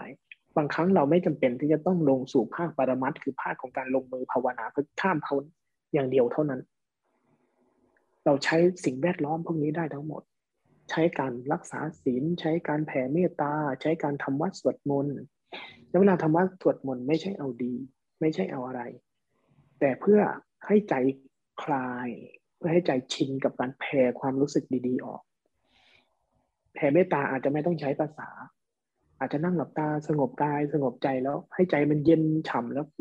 แผ่ความรู้สึกเย็นฉ่าออกไปทั่วกายทั่วใจทั่วสิ่งต่างๆ ฝึกให้จิตมีความรู้สึกชนิดนี้บ่อยๆบ่อยๆนี่คือแก้เชิงสมมติทีนี้แก้เชิงปรมัตคือเชิงภาวนาเนี่ย ภาวนาเจริญสติบ่อยๆ ทั้งนอกรูปแบบทั้งในรูปแบบ แล้วอย่าให้มันดีหรือมันไม่ดี แค่รู้ แต่เมื่อใดที่ใจเริ่มเข้าไปร่ำไรรำพันกับอารมณ์ ทั้งดีและไม่ดี ให้สั้นลง เห็นตอนที่เราโกรธไหม ตัวโกรธตัวนิดเดียว เชื้อชนวนก็นิดเดียว แต่เพราะใจเรายังล่ำไรรำพันกับอารมณ์โกรธมันเลยไปดึงสารพัดเรื่องมาเพื่อสนับสนุนอารมณ์ความร่ำไรรำพันกับสิ่งนั้น ปัญหาคือตัวร่ำไรรำพันนะปัญหาไม่ใช่ตัวโกรธเราร่ำไรรำพันต่ออารมณ์นั้นๆมากเกินไป ลดพฤติกรรมของการที่มันจะเริ่ม แม้แต่ตัวรู้ ถ้าฉันจะรู้ตลอด เราก็ร่ำไรรำพันกับตัวรู้ แล้วเวลาโกรธเกิดขึ้นมันออกจากโกรธไม่ได้มันร่ำไรรำพันกับโกรธเท่ากันเลยนะเพราะพฤติกรรมมันไม่ใช่ตัวรู้หรือตัวโกรธพฤติกรรมมันคือความร่ำไรรำพันในใจเรา เมื่อใดที่ใจเริ่มนืดเริ่มร่ำไรรำพันกับอารมณ์ใดอารมณ์หนึ่งวางทิ้งไปเลย พอละคลายออก คลายออกมาเลย มันปวดเมื่อยเขา่าอ่า ดูขยับรู้เท่าทันแล้ว โอเคคลายเลย ไม่ต้องดูก็ได้คลายเลย ผ่อนออกมาเลย ปรับกายปรับใจให้คืนสมดุลเลย คืนสมดุลกลับมาใหม่ อ่า แล้วก็เอาใหม่ รู้สึกตัวใหม่ ตั้งใหม่บ่อยๆตั้งใหม่บ่อยๆ พอเริ่มเห็นแล้วเริ่มเป็นอารมณ์โกรธอารมณ์พอใจไม่พอใจ โอเค พอละคลายออก คลายออกมาสู่โลกความจริงเฉพาะหน้าใหม่ ตั้งใหม่บ่อยๆตั้งใหม่บ่อยๆอย่าให้อารมณ์มันยืดทั้งภายนอกทั้งภายในพอรู้แล้วเข้าใจแล้วโอเคพอว่าง ให้อารมณ์มันกระชับขึ้น จะช่วยได้ ฝึกแบบนี้เพิ่มขึ้น ได้เจ้าค่ะนะค่ะขอบพระคุณเจ้าค่ะอีกส่วนหนึ่งยอมรับไปนะ เพราะว่า ธรรมชาติของโทสะยังไงก็เผาก่อน ก่อนจะดี ธรรมชาติของไฟก่อนที่จะได้ใช้มันร้อนก่อนเสมอ ธรรมชาติโทสะก็เช่นกัน แต่ดีมันเห็นทุกข์ได้เร็วค่ะโทสะไม่ไม่ช่วยให้ใครมีความสุขเลย แต่นั่นแหละยิ่งทุกข์มันจะยิ่งอยากผ่านอืมอดทนไปอ่าท่านถัดไปกราบนมัสการครับ อาจารย์ครับได้ อาจารย์ได้ยินผมไหมครับ ครับได้ยินกราบนมัสการสำหรับผมก็อืมเคยปฏิบัติแบบอนาปามาก่อน แล้วก็ปฏิบัติมาหลายปีแล้วครับ ปฏิบัติไปแบบสบายๆจนกระทั่งมาระยะหลังเนี่ย ก็มาศึกษาแนวหลวงพ่อเทียน เพราะว่าเห็นคำพูดที่บอกว่าเจริญสติ ก็เลยคิดว่าสติของเรานี่มันคงยังไม่ไม่เพียงพอ ก็เลยมาเน้นเรื่องการเจริญสติ ก็ทำก็สบายๆฟังครูบาอาจารย์ที่สอนกันจาก YouTube อะไรบ่อยนะก็ไม่ค่อยมีความสงสัยอะไรเรื่องการปฏิบัตินะการวางอารมณ์อะไรนะแล้วก็มาครั้งนี้ก็ได้รับความเข้าใจขึ้นอีกเยอะ เพราะว่าเป็นครั้งแรกที่ผมเข้ามา เพราะว่าได้ยินคำว่าคอร์สไตรลักษณ์สู่ไตรสิกขาก็ปิ้งขึ้นมาว่า เอ๊ะมันต้อง มันต้องศึกษาแล้วล่ะ เพราะว่า ไม่งั้นเราก็คงไม่พัฒนาขึ้นไปได้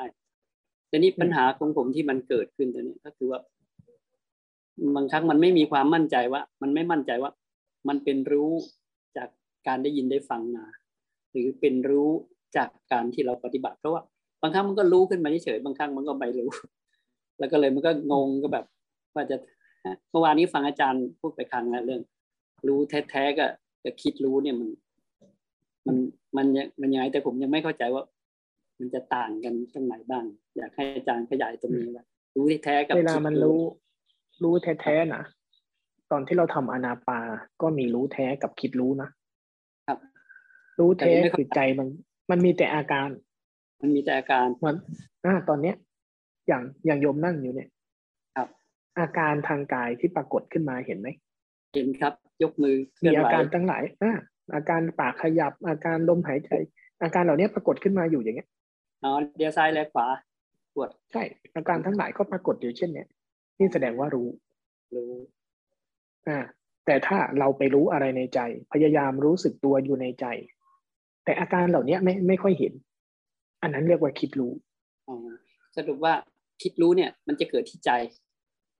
แต่ถ้ารู้แท้ๆนี่เกิดที่กายใช่ไหมรู้แท้ๆ ใจมันจะออกมาสู่โลกความจริงต้องใช้คำนี้ ถ้ารู้แท้ๆใจจะออกมาสู่โลกความจริงอ๋ออ๋อถ้าคิดรู้มันจะไปสร้างโลกภายในแค่นั้นแหละครับถ้าอย่างกับตอนที่เราภาวนาก่อนหน้าเนี้ย บางช่วง เราลมหายใจเรามีสติสมาธิใจก็ออกจากโลกความคิดของมันออกมาสู่โลกความจริงนะ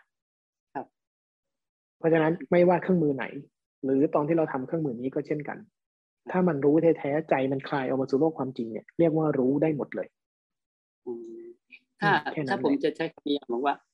คิดรู้เนี่ย มันมักจะรู้อยู่เรื่องเดียว แต่ถ้าหากว่าจริงๆเนี่ยมันจะรู้หลายเรื่องอย่างนั้นใช่ไหมครับถ้ารู้จริงก็ได้ ถึงจะไม่ถูกร้อยเปอร์เซ็นถึงจะไม่ถูกแบบร้อยเปอร์เซ็นแต่แบบนั้นก็ถูกอยู่ครับ ถ้าจะให้ถูกคือ ถ้ามันรู้อยู่เรื่องเดียว บางครั้งมารู้แบบสมถะครับ อ่ามารู้อยู่ภายในมารู้แบบสมถะ ถ้ามันรู้หลาย ๆ เรื่อง เพราะว่าความจริงที่ปรากฏกับปัจจุบันมีหลายเรื่องแต่ที่บอกว่ามันถูกอาจจะไม่ร้อยเปอร์เซ็นต์อยู่ตรงที่ว่าบางครั้งบางสภาวะชัดเจนที่สุดเลย บางครั้งลมหายใจชัดเจนและละเอียดอ่อนมากที่สุด มีสิ่งอื่นด้วย แต่สิ่งนี้ชัดเจนที่สุด อย่างเนี้ยก็มีนะ บางครั้ง อย่างนี้ก็เรียกว่ารู้ด้วยเช่นกัน แต่ใจเขาคลายออกมาสู่ใช่บางครั้งกำลังสติสมาธิตั้งมั่นมาก ชัดที่สุดคือกระพริบตาครับบางครั้งลมใช่ลมหายใจชัดที่สุด บางครั้งเสียงหัวใจ หัวใจกำลังเต้นกับชัดที่สุดเลยแต่นั่นเป็นอาการของปัจจุบันแท้ๆกำลังแสดงตัวอยู่เช่นนั้น เช่นนั้นเช่นนั้น นี่แสดงว่าใจรู้เนื้อรู้ตัวอยู่รู้จริงๆก็คือรู้ขณะขณะที่กระทบขณะนั้นขณะนั้น ซึ่งมีหลายอย่างขณะนั้นได้เดียวก็ได้ ใช่ ไม่ต้องเลือกเลยอะไรก็ได้ อะไรก็ได้ แต่เรามีมีรูปแบบช่วยไว้ เพื่อที่จะให้มันมีเครื่องเล่นเฉยๆใช่ แต่ที่เหลือถ้าใจมันรู้เนื้อรู้ตัวออกมาจริงๆเนี่ยอะไรก็ได้ที่เขาจะเลือกรู้ตอนนั้น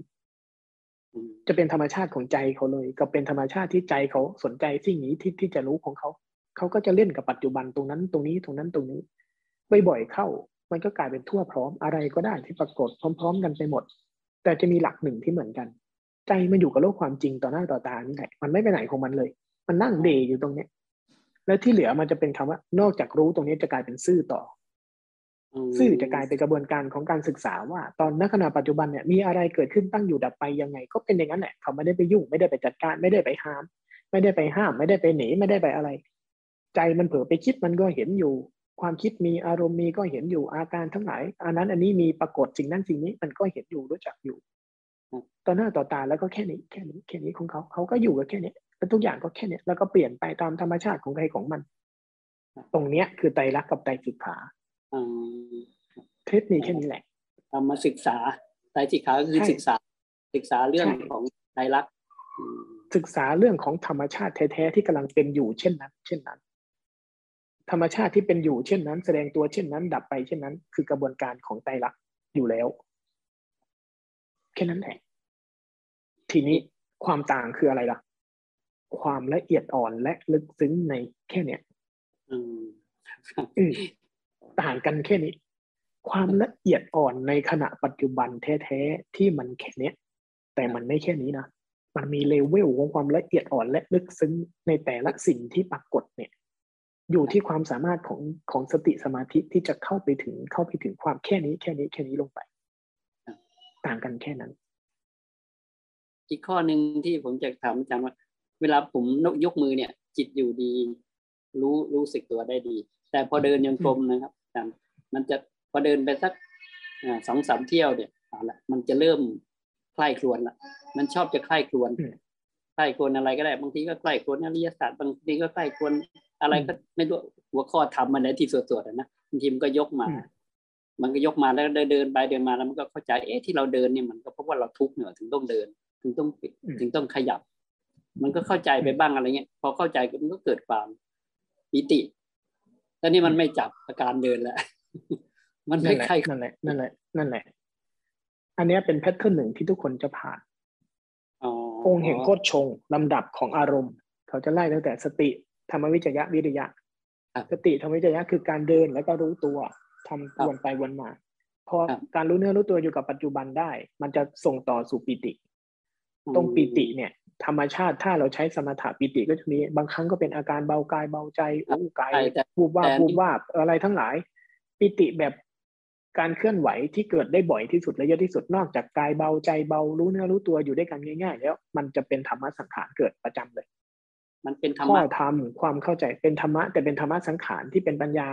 ขั้นธรรมดาธรรมดาเลย มันเป็นอาการปิติที่เป็นอาการของธรรมะสังขารแบบชนิดของวิธีการเจริญสติพวกเนี้ยจะจะมีตัวนี้ขึ้นมาบ่อยมันจะๆตรเข้างเนี้ยเป็นใจกับดักอ๋ออาตมาเป็นน่ะติดเยอะมากด้วยอาตมาก็ติดเยอะ แล้วเป็นข้อเสียด้วยนะครับ ของจริงอยู่หลังจากนี้ แต่เรามักติดตรงนี้ เรามักติดกันแค่นี้อาตมาก็ติดเยอะ มันโดนท่านอาจารย์ไล่เคี่ยนออกประจำแต่ออกยากอ่าอืมแล้วมันก็เข้าใจได้ลองสังเกตดูด้วยนะบางครั้งเราเข้าใจธรรมะตัวนี้เราว่าละเอียดแล้วนะพอไปเดินรอบใหม่มันคล้ายๆเรื่องเนี้ยขึ้นมาละเอียดกว่าเดิมอีกเอาบางครั้งเดินไปเดินมานะไอ้ธรรมะนี่เข้าใจแทบตาย พอออกจากตัวนี้ไปลืมหมดเลยว่าเข้าใจอะไร ครับใช่ ลืมง่ายเห็นไหมเห็นความเห็นปลอมของมันไหมถ้าธรรมะแท้จะประจักษ์แจ้งแล้วไม่ปลอมแบบนั้นเอ่ออันนี้แสดงว่ามันปลอม ใช่ครับลืมเพราะฉะนั้นง่ยอันเนี้ยยังยังไม่แท้อืมเวลาที่อารมณ์เหล่านี้เกิด เวลาทีนี้วิธีก้ามผ่าน เวลาที่ธรรมะหรือข้อธรรมพวกนี้เกิด ปล่อยเขาทิ้งเลยยิงเลยเปลี่ยนจังหวะทางกาย ไม่เอาเปลี่ยนจังหวะทางกายหน่อย แล้วก้าวเดินจังหวะการเดินจังหวะการอะไรให้มันกระชับขึ้น เปลี่ยนความเร็วผ่อนคลายร่างกาย อ่าเปลี่ยนจังหวะการเดินแล้วไปย้ำกับธรรมชาติของกาย แล้วมันจะผ่านอารมณ์ปีติไปสู่ปัสสัทธิไปสู่สมาธิไปสู่ปัญญาในท้ายที่สุด แล้วกำลังขั้นนู้นถึงจะใช้ได้วิธีการแก้ตรงนี้อันนี้มันทำแบบนี้ต้องจำเป็นต้องเก็บอารมณ์ไหมครับอาจารย์อย่างนี้การภาวนาถ้าได้เก็บอารมณ์ดีเสมอแหละแต่บางครั้งเราเราเราไม่มีเวลาสำหรับเก็บอารมณ์นะเราก็จำเป็นต้องทำแบบนี้แต่การภาวนาถ้าได้เก็บอารมณ์ดีเสมอ ดีเสมอเลย เสมอใช่ครับ ก็อย่างเงี้ยก็เห็นผลทุกวันนี้ก็ที่ที่ปรากฏก็คือว่า อารมณ์มันจะเฉยเฉยสบายสบายแบบพูดผิดอะไรก็ไม่ค่อยมีนะเวลาใครกระทบอะไรมันก็จะเฉยเฉยมันจะไม่ค่อยปรุงเท่าไหร่ก็อันนี้คือผล แต่ว่าที่เล่าให้อาจารย์ที่เล่าให้พระอาจารย์ฟังคือพอเริ่มออกเดินโยกรมมันก็เริ่มเตรียมแล้วเตรียมคิด แล้วมันก็เข้าใจได้ด้วยมันครับทั้งนี้เข้าต้องใจทิ้งได้ครับทิ้งทิ้งเข้าผ่านไปอีก ของจริงอยู่หลังจากนี้ ถ้าอ๋อติดแค่นี้เสร็คจรับมันนะครับเสร็จมันนะอาตมาก็ลำบากนะเรื่องนี้อดทนหน่อยทิ้งมันหน่อยขอบคุณมากอ่าสาธุสาธุอนุโมทนากราบนมัสการค่ะพระอาจารย์อืมไม่รู้จะจะพูดอะไรค่ะพระอาจารย์อืมคือก็ อืม คือตอนนี้สภาวะมันมันเหมือนกับว่าเอ่อเรารู้อะค่ะพระอาจารย์ แต่ว่ามันมันไม่ได้เป็นภาษาออกมา มันรู้โดยอัตโนมัติของมันอย่างเงี้ยค่ะ อ่า แล้วก็จะมีอยู่วันหนึ่งที่นั่งนั่งยกมือสร้างจังหวะเนี่ยค่ะ แล้วอยู่ๆมันก็มีมีมือที่ไปกระทบที่ขาทั้งสองข้างเนี่ยมันร้อน ใจมันก็วูบไปทำไมทำไมเราถึงไม่ชอบอาการแบบนี้ นะคะ โดยที่เราไม่ได้เพ่งจ้องอะไรสักอย่าง ก็ยกไปเรื่อยๆค่ะ พอทำไปทำมาทีเนี้ย มือมันเบา เบามากเลยค่ะ แล้วมันก็เหมือนกับว่าจิตเราเนี่ยสบายแวบเดียว แล้วมันก็หายไป แล้วก็กลับมานั่งทำเหมือนเดิม ก็ดูดูมันไปอีกอะค่ะว่ามันมันก็ยังร้อนที่ที่หน้าขาเหมือนเดิมเนี่ยค่ะพระอาจารย์ จากนั้นก็เลยแบบว่า จะมีอารมณ์เหมือนกับว่าไม่ค่อยชอบที่จะนั่งเท่าไหร่ก็จะจะเดิน แต่พอเวลาที่เราเดินไปเนี่ย เท้ามันก็สัมผัส สัมผัสกับสิ่งที่เราไปเหยียบเนี่ยคือมันแบบมันมีความรู้สึก เราจะเหยียบอะไรมันรู้ไปหมด สัมผัสก็รู้อะไรก็รู้เนี่ยค่ะหนูก็เลยมามาคิดดูว่าอ๋อหรือว่าเราเราจะดูประเภทสามกาลก่อนกลางหลังอะไรหรือเปล่าอย่างเงี้ยนะคะ มันมัน คือมันจะเห็นลักษณะของการที่แบบว่าก่อนทำก่อนที่เราจะก้าวไปแล้วเราเหยียบไปเนี่ยเรารู้ละเหยียบไปมันเป็นยังไง พอเสร็จแล้วมันรู้ แล้วมันก็เป็นอย่างเงี้ย ทีละ step step step ไปอะค่ะอ่าแล้วแล้วมีอีกอันหนึ่งที่แบบบอกว่าอ่าจะจะเห็นชัดก็คืออารมณ์ที่เข้ามาค่ะ ซึ่งเมื่อก่อนเนี่ย จะเป็นคนที่แบบ ไม่ค่อยพูดอะไรกับใครมากเท่าไหร่ เวลาใครมีอารมณ์อะไรใส่เราเนี่ยเราก็จะฟังเฉยๆ ไม่เถียงไม่ต้านไม่ตามอะไรสักอย่าง แล้วยิ่งมาปฏิบัติธรรมนะคะพระอาจารย์ มันก็ยิ่งทำให้เราแบบเงียบกว่าเดิม ไม่โต้ตอบไม่โต้ตอบจนบางครั้งก็โดนก็โดนเขาเอกมาว่าทำไมเหมือนกับว่าพูดอะไรเราไม่ฟัง ซึ่งมันก็ไม่รู้จะ จะเถียงไปทำไมใช่ไหมคะ เหมือนกับเสียงมันเข้ามาแล้วมันก็ผ่านไปอย่างเงี้ยค่ะ มันก็แบบไม่ไม่มีอารมณ์ที่จะโต้ตอบเนี่ยค่ะพระอาจารย์ แล้วก็มันมันก็จะมีแบบเราก็สามารถที่จะดูคนออกลักษณะนิสัยอะค่ะ เราเห็นลักษณะอาการโกรธเป็นแบบนี้ รูปร่างลักษณะเป็นอย่างไรนะคะอ่าภายในเขาเป็นอย่างไรอย่างเงี้ยค่ะ แล้วแล้วมีวันหนึ่งที่ตัวเองเนี่ยสัมผัสได้กับตัวเองตรงๆคือ อาการหิวไป เดินออกกำลังไปด้วยแล้วก็ปฏิบัติด้วยนะคะอยู่ๆมันก็เกิดความหิวขึ้นมา เราก็เห็นใจมันวิววิวแล้ว มือสั่น ใจอยากกิน อยากกินแล้วแล้วแบบอ่าตัวรู้มันรู้ว่ามันหิวละแต่ทีเนี้ยไอ้ตัวหลอกเนี่ยมันก็เข้ามา อุ้ยเห็นลูกชิ้นแล้วฉันจะไปซื้อแล้วฉันจะหิวแล้วจะกินจะกินอะไรอย่างเงี้ยค่ะ แล้วก็เออทำไมมันเป็นอย่างนี้แล้ว แล้วพอไปซื้อมาปุ๊บเนี่ย พี่เขาซื้อมาให้ปุ๊บเราก็ทานไปคำหนึ่ง มันก็เกิดความสดชื่นขึ้นมา พอความสดชื่นขึ้นมาปุ๊บอ้าวตัวรู้มันก็มาละเอ้ยค่อยๆเคี้ยว อย่ารีบอย่ารีบอะไรอย่างเงี้ยค่ะ อาจารย์ มันมันก็จะประมาณนี้ค่ะของหนูค่ะ อาจารย์ชี้แนะด้วยนะคะ ว่ามันมันเป็นสภาวะแบบไหนค่ะเป็นอย่างนั้นแหละ รู้ไปอย่างนั้นแหละ เวลามันรู้เนื้อรู้ตัวแล้ว มันรู้เนื้อรู้ตัวได้ปกติอยู่แล้ว เท่าทันตัวเองอยู่เห็นอยู่ ไม่ต้องเติมอะไรหรอก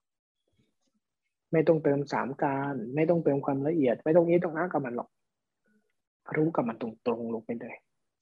เวลาใจมันอยาก เวลาใจมันอ่า มันไม่รู้ตัวนี่หว่า อย่างเช่นเวลากินได้แล้ว รสชาติเกิดขึ้น ใจเย็นสบายใจช่างรู้ไปเลย เป็นอย่างนี้เป็นอย่างนี้เป็นอย่างนี้ แล้วเวลาที่มัน อืมมันจะรีบเคี้ยวพอมันอร่อยอร่อยพอมันไหลเข้าไปร่วมด้วย รู้ไปเลยอ้าวร่วมด้วยคลายออกแค่เนี้ย แล้วให้มันเห็นอยู่อย่างเงี้ยไปเรื่อยๆเรื่อยๆเรื่อยๆในส่วนที่รู้กับส่วนที่ไม่รู้ เวลามันรู้มันอาจจะละเอียดอ่อนมาก บางครั้ง บางครั้งก็ไม่ละเอียดอ่อน บางครั้งก็รู้รวมๆบางครั้งก็รายละเอียดยิบยับไปหมด รู้จักไปหมด ไม่เป็นไร แล้วแต่กำลังแล้วแต่บางช่วงบางขณะของกำลังสติสมาธิของเขาแต่สำคัญคือมันรู้เนื้อรู้ตัว มันอยู่กับความจริงต่อหน้าต่อตา แล้วก็เห็นโปรเซสของความจริงอยู่ต่อหน้าต่อตา ละเอียดอ่อนแบบไหนก็ได้ หรือมันจะไม่ได้ละเอียดอ่อนเยอะแยะอะไรมากมายก็ใช้ได้ แต่เวลาเมื่อใดที่มันไหลเข้าไปสู่ความไม่รู้ตัว เข้าไปสู่สัญชาตญาณเข้าไปสู่การผสมลงร่วมกับความคิดกับอารมณ์ ก็แค่รู้ไปรู้เรื่องพวกนี้ ไปรู้พฤติกรรมพวกนี้ที่เรียกว่าสัญชาตญาณ สัญชาตญาณภายนอกเป็นสัญชาตญาณในการบำบัดจัดการ สัญชาตญาณภายในเป็นสัญเจตนา เป็นร่องคุ้นชินของใจ ที่อะไรเกิดขึ้นใจก็จะทำอะไรบางอย่าง ไหลเข้าไปร่วมแบบไหน ไหลเข้าไปยุ่งแบบไหน หรือพยายามทำเฉยๆเหลมองเฉยๆก็แค่รู้ว่าใจพยายามอะไรทำอะไรทำอะไรปล่อยให้ใจเขาทำเลยนะทีเนี้ย ใจเขาจะมีท่าทีแบบไหนก็ปล่อยให้เขามีไปเลย เขาเฉยก็ปล่อยให้เขาเฉยไปเลยแล้วก็รู้ว่าใจมันเฉย ใจมันไม่เฉย ไม่เฉยแบบไหนก็แค่รู้ว่าไม่เฉยแบบไหน แค่นั้นแหละ เห็นลงไปเลย อาจารย์คะแล้วลักษณะเวลาที่เราเอามือมาวางที่ขาแล้วมันเกิดความร้อนขึ้นมาอืมมันแบบมันมีอาการที่ไม่ชอบอะค่ะ แต่ก็ไม่ได้ ไม่ได้ว่าอึดอัดขัดเคืองแล้วก็ดูลักษณะอาการมันไปเรื่อยๆค่ะพระอาจารย์ อืม มันไม่ชอบหรืออาการใจมันไม่ยินดี อาการใจมันเป็นทุกขเวทนาหรือเป็นอาการไม่ชอบจริงมันมันไม่ทุกข์นะคะ แต่รู้สึกว่ามันอืมมันอึดอัดอะค่ะพระอาจารย์อืมว่ามันมันร้อนอะทำไมมันมันไม่ไม่ไม่เหมือนเมื่อก่อนที่เราเคยทำที่ที่ตอนที่ฝึกมาใหม่ๆอะค่ะ แต่พอหอัลันงๆเนี้ยเนี่ยพอนี่แหละ นี่แหละ เวลาไปประสบอาการนี้ พอเราไม่ตระหนักต่ออาการใจ มันเลยกลายเป็นเอ๊ะทำไมมันไม่เป็นเหมือนเมื่อก่อน ให้มันจบแค่ ตรงนี้อาการร้อน อาการใจไม่โอเค ก็รู้อาการใจไม่ต้องไปเปรียบเทียบกับอาการเมื่อก่อน แล้วให้ทันว่าใจมันเอาไปเปรียบเทียบกับอาการไม่ก่อนมันเลยไม่ชอบอาการนี้เห็นไหมที่มันไม่ชอบอาการนี้เพราะมันมีอาการเมื่อก่อนมาเปรียบเทียบ เห็นมันสิเห็นมัน เห็นมัน เห็นไหมเออครั้งต่อไปให้เห็นมันเลยอ้าวใจมันไม่ชอบนี่หว่าอ้าวใจมันโอ้ใจมันเปรียบเทียบกับสิ่งนั้น ใจเปรียบเทียบกับสิ่งนี้ ใจมันไม่ได้รู้ตัวจริง ๆ นี่ ชัดเจนลงไปตรงนี้ ไม่ต้องเอาคำตอบ แต่ชัดเจนลงไปในโปรเซสของมันอ๋อใจมันไม่ชอบ ไม่ชอบอ้อใจมันเอาเอาเรื่องนั้นเรื่องนี้มาเปรียบเทียบกับสิ่งที่มันไม่ชอบอ๋อนี่ใจมันคิด ใจไม่ชอบ แค่นั้นลงไปเลย รู้จักแบบนี้ลงไปลงไปลงไป อืมแบบนี้แหละค่ะพระอาจารย์แล้วอีกอย่างหนึ่งคือ อย่างสมมติว่าเราเจอสภาวะที่แบบว่ามันต่อหน้าต่อตาอย่างเงี้ยนะคะ แบบอารมณ์ที่มากระทบต่อหน้าเลยอะค่ะ ซึ่งเราก็ไม่ได้มีอะไรกับมันนะคะก็แค่ฟังเฉยๆ แต่ทีนี้พอมันจบไปแล้วอะพอเรามาทำงานนู่นนี่นั่น ไอ้ความคิดมันเข้ามาแล้วมันมาเถียงอยู่ในสมองเราอย่างเงี้ยค่ะพระอาจารย์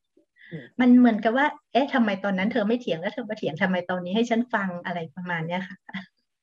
อันนี้มันเป็นปฏิฆะธรรมชาติของใจชนิดหนึ่ง ก็แค่รู้ว่าอ้าวใจมันยังเก็บเรื่องนี้มานี่หว่า แค่รู้ไปเลยอ้าวใจไปเก็บเรื่องนี้มานี่หว่า ใจเก็บเรื่องนี้มา ใจเลยพยายามอธิบายเรื่องนี้อ๋อใจมีปฏิฆะต่อเรื่องแค่รู้ลักษณะของใจตัวเองอ๋อใจเรากำลังมีปฏิฆะต่อเรื่องแค่นั้นแหละ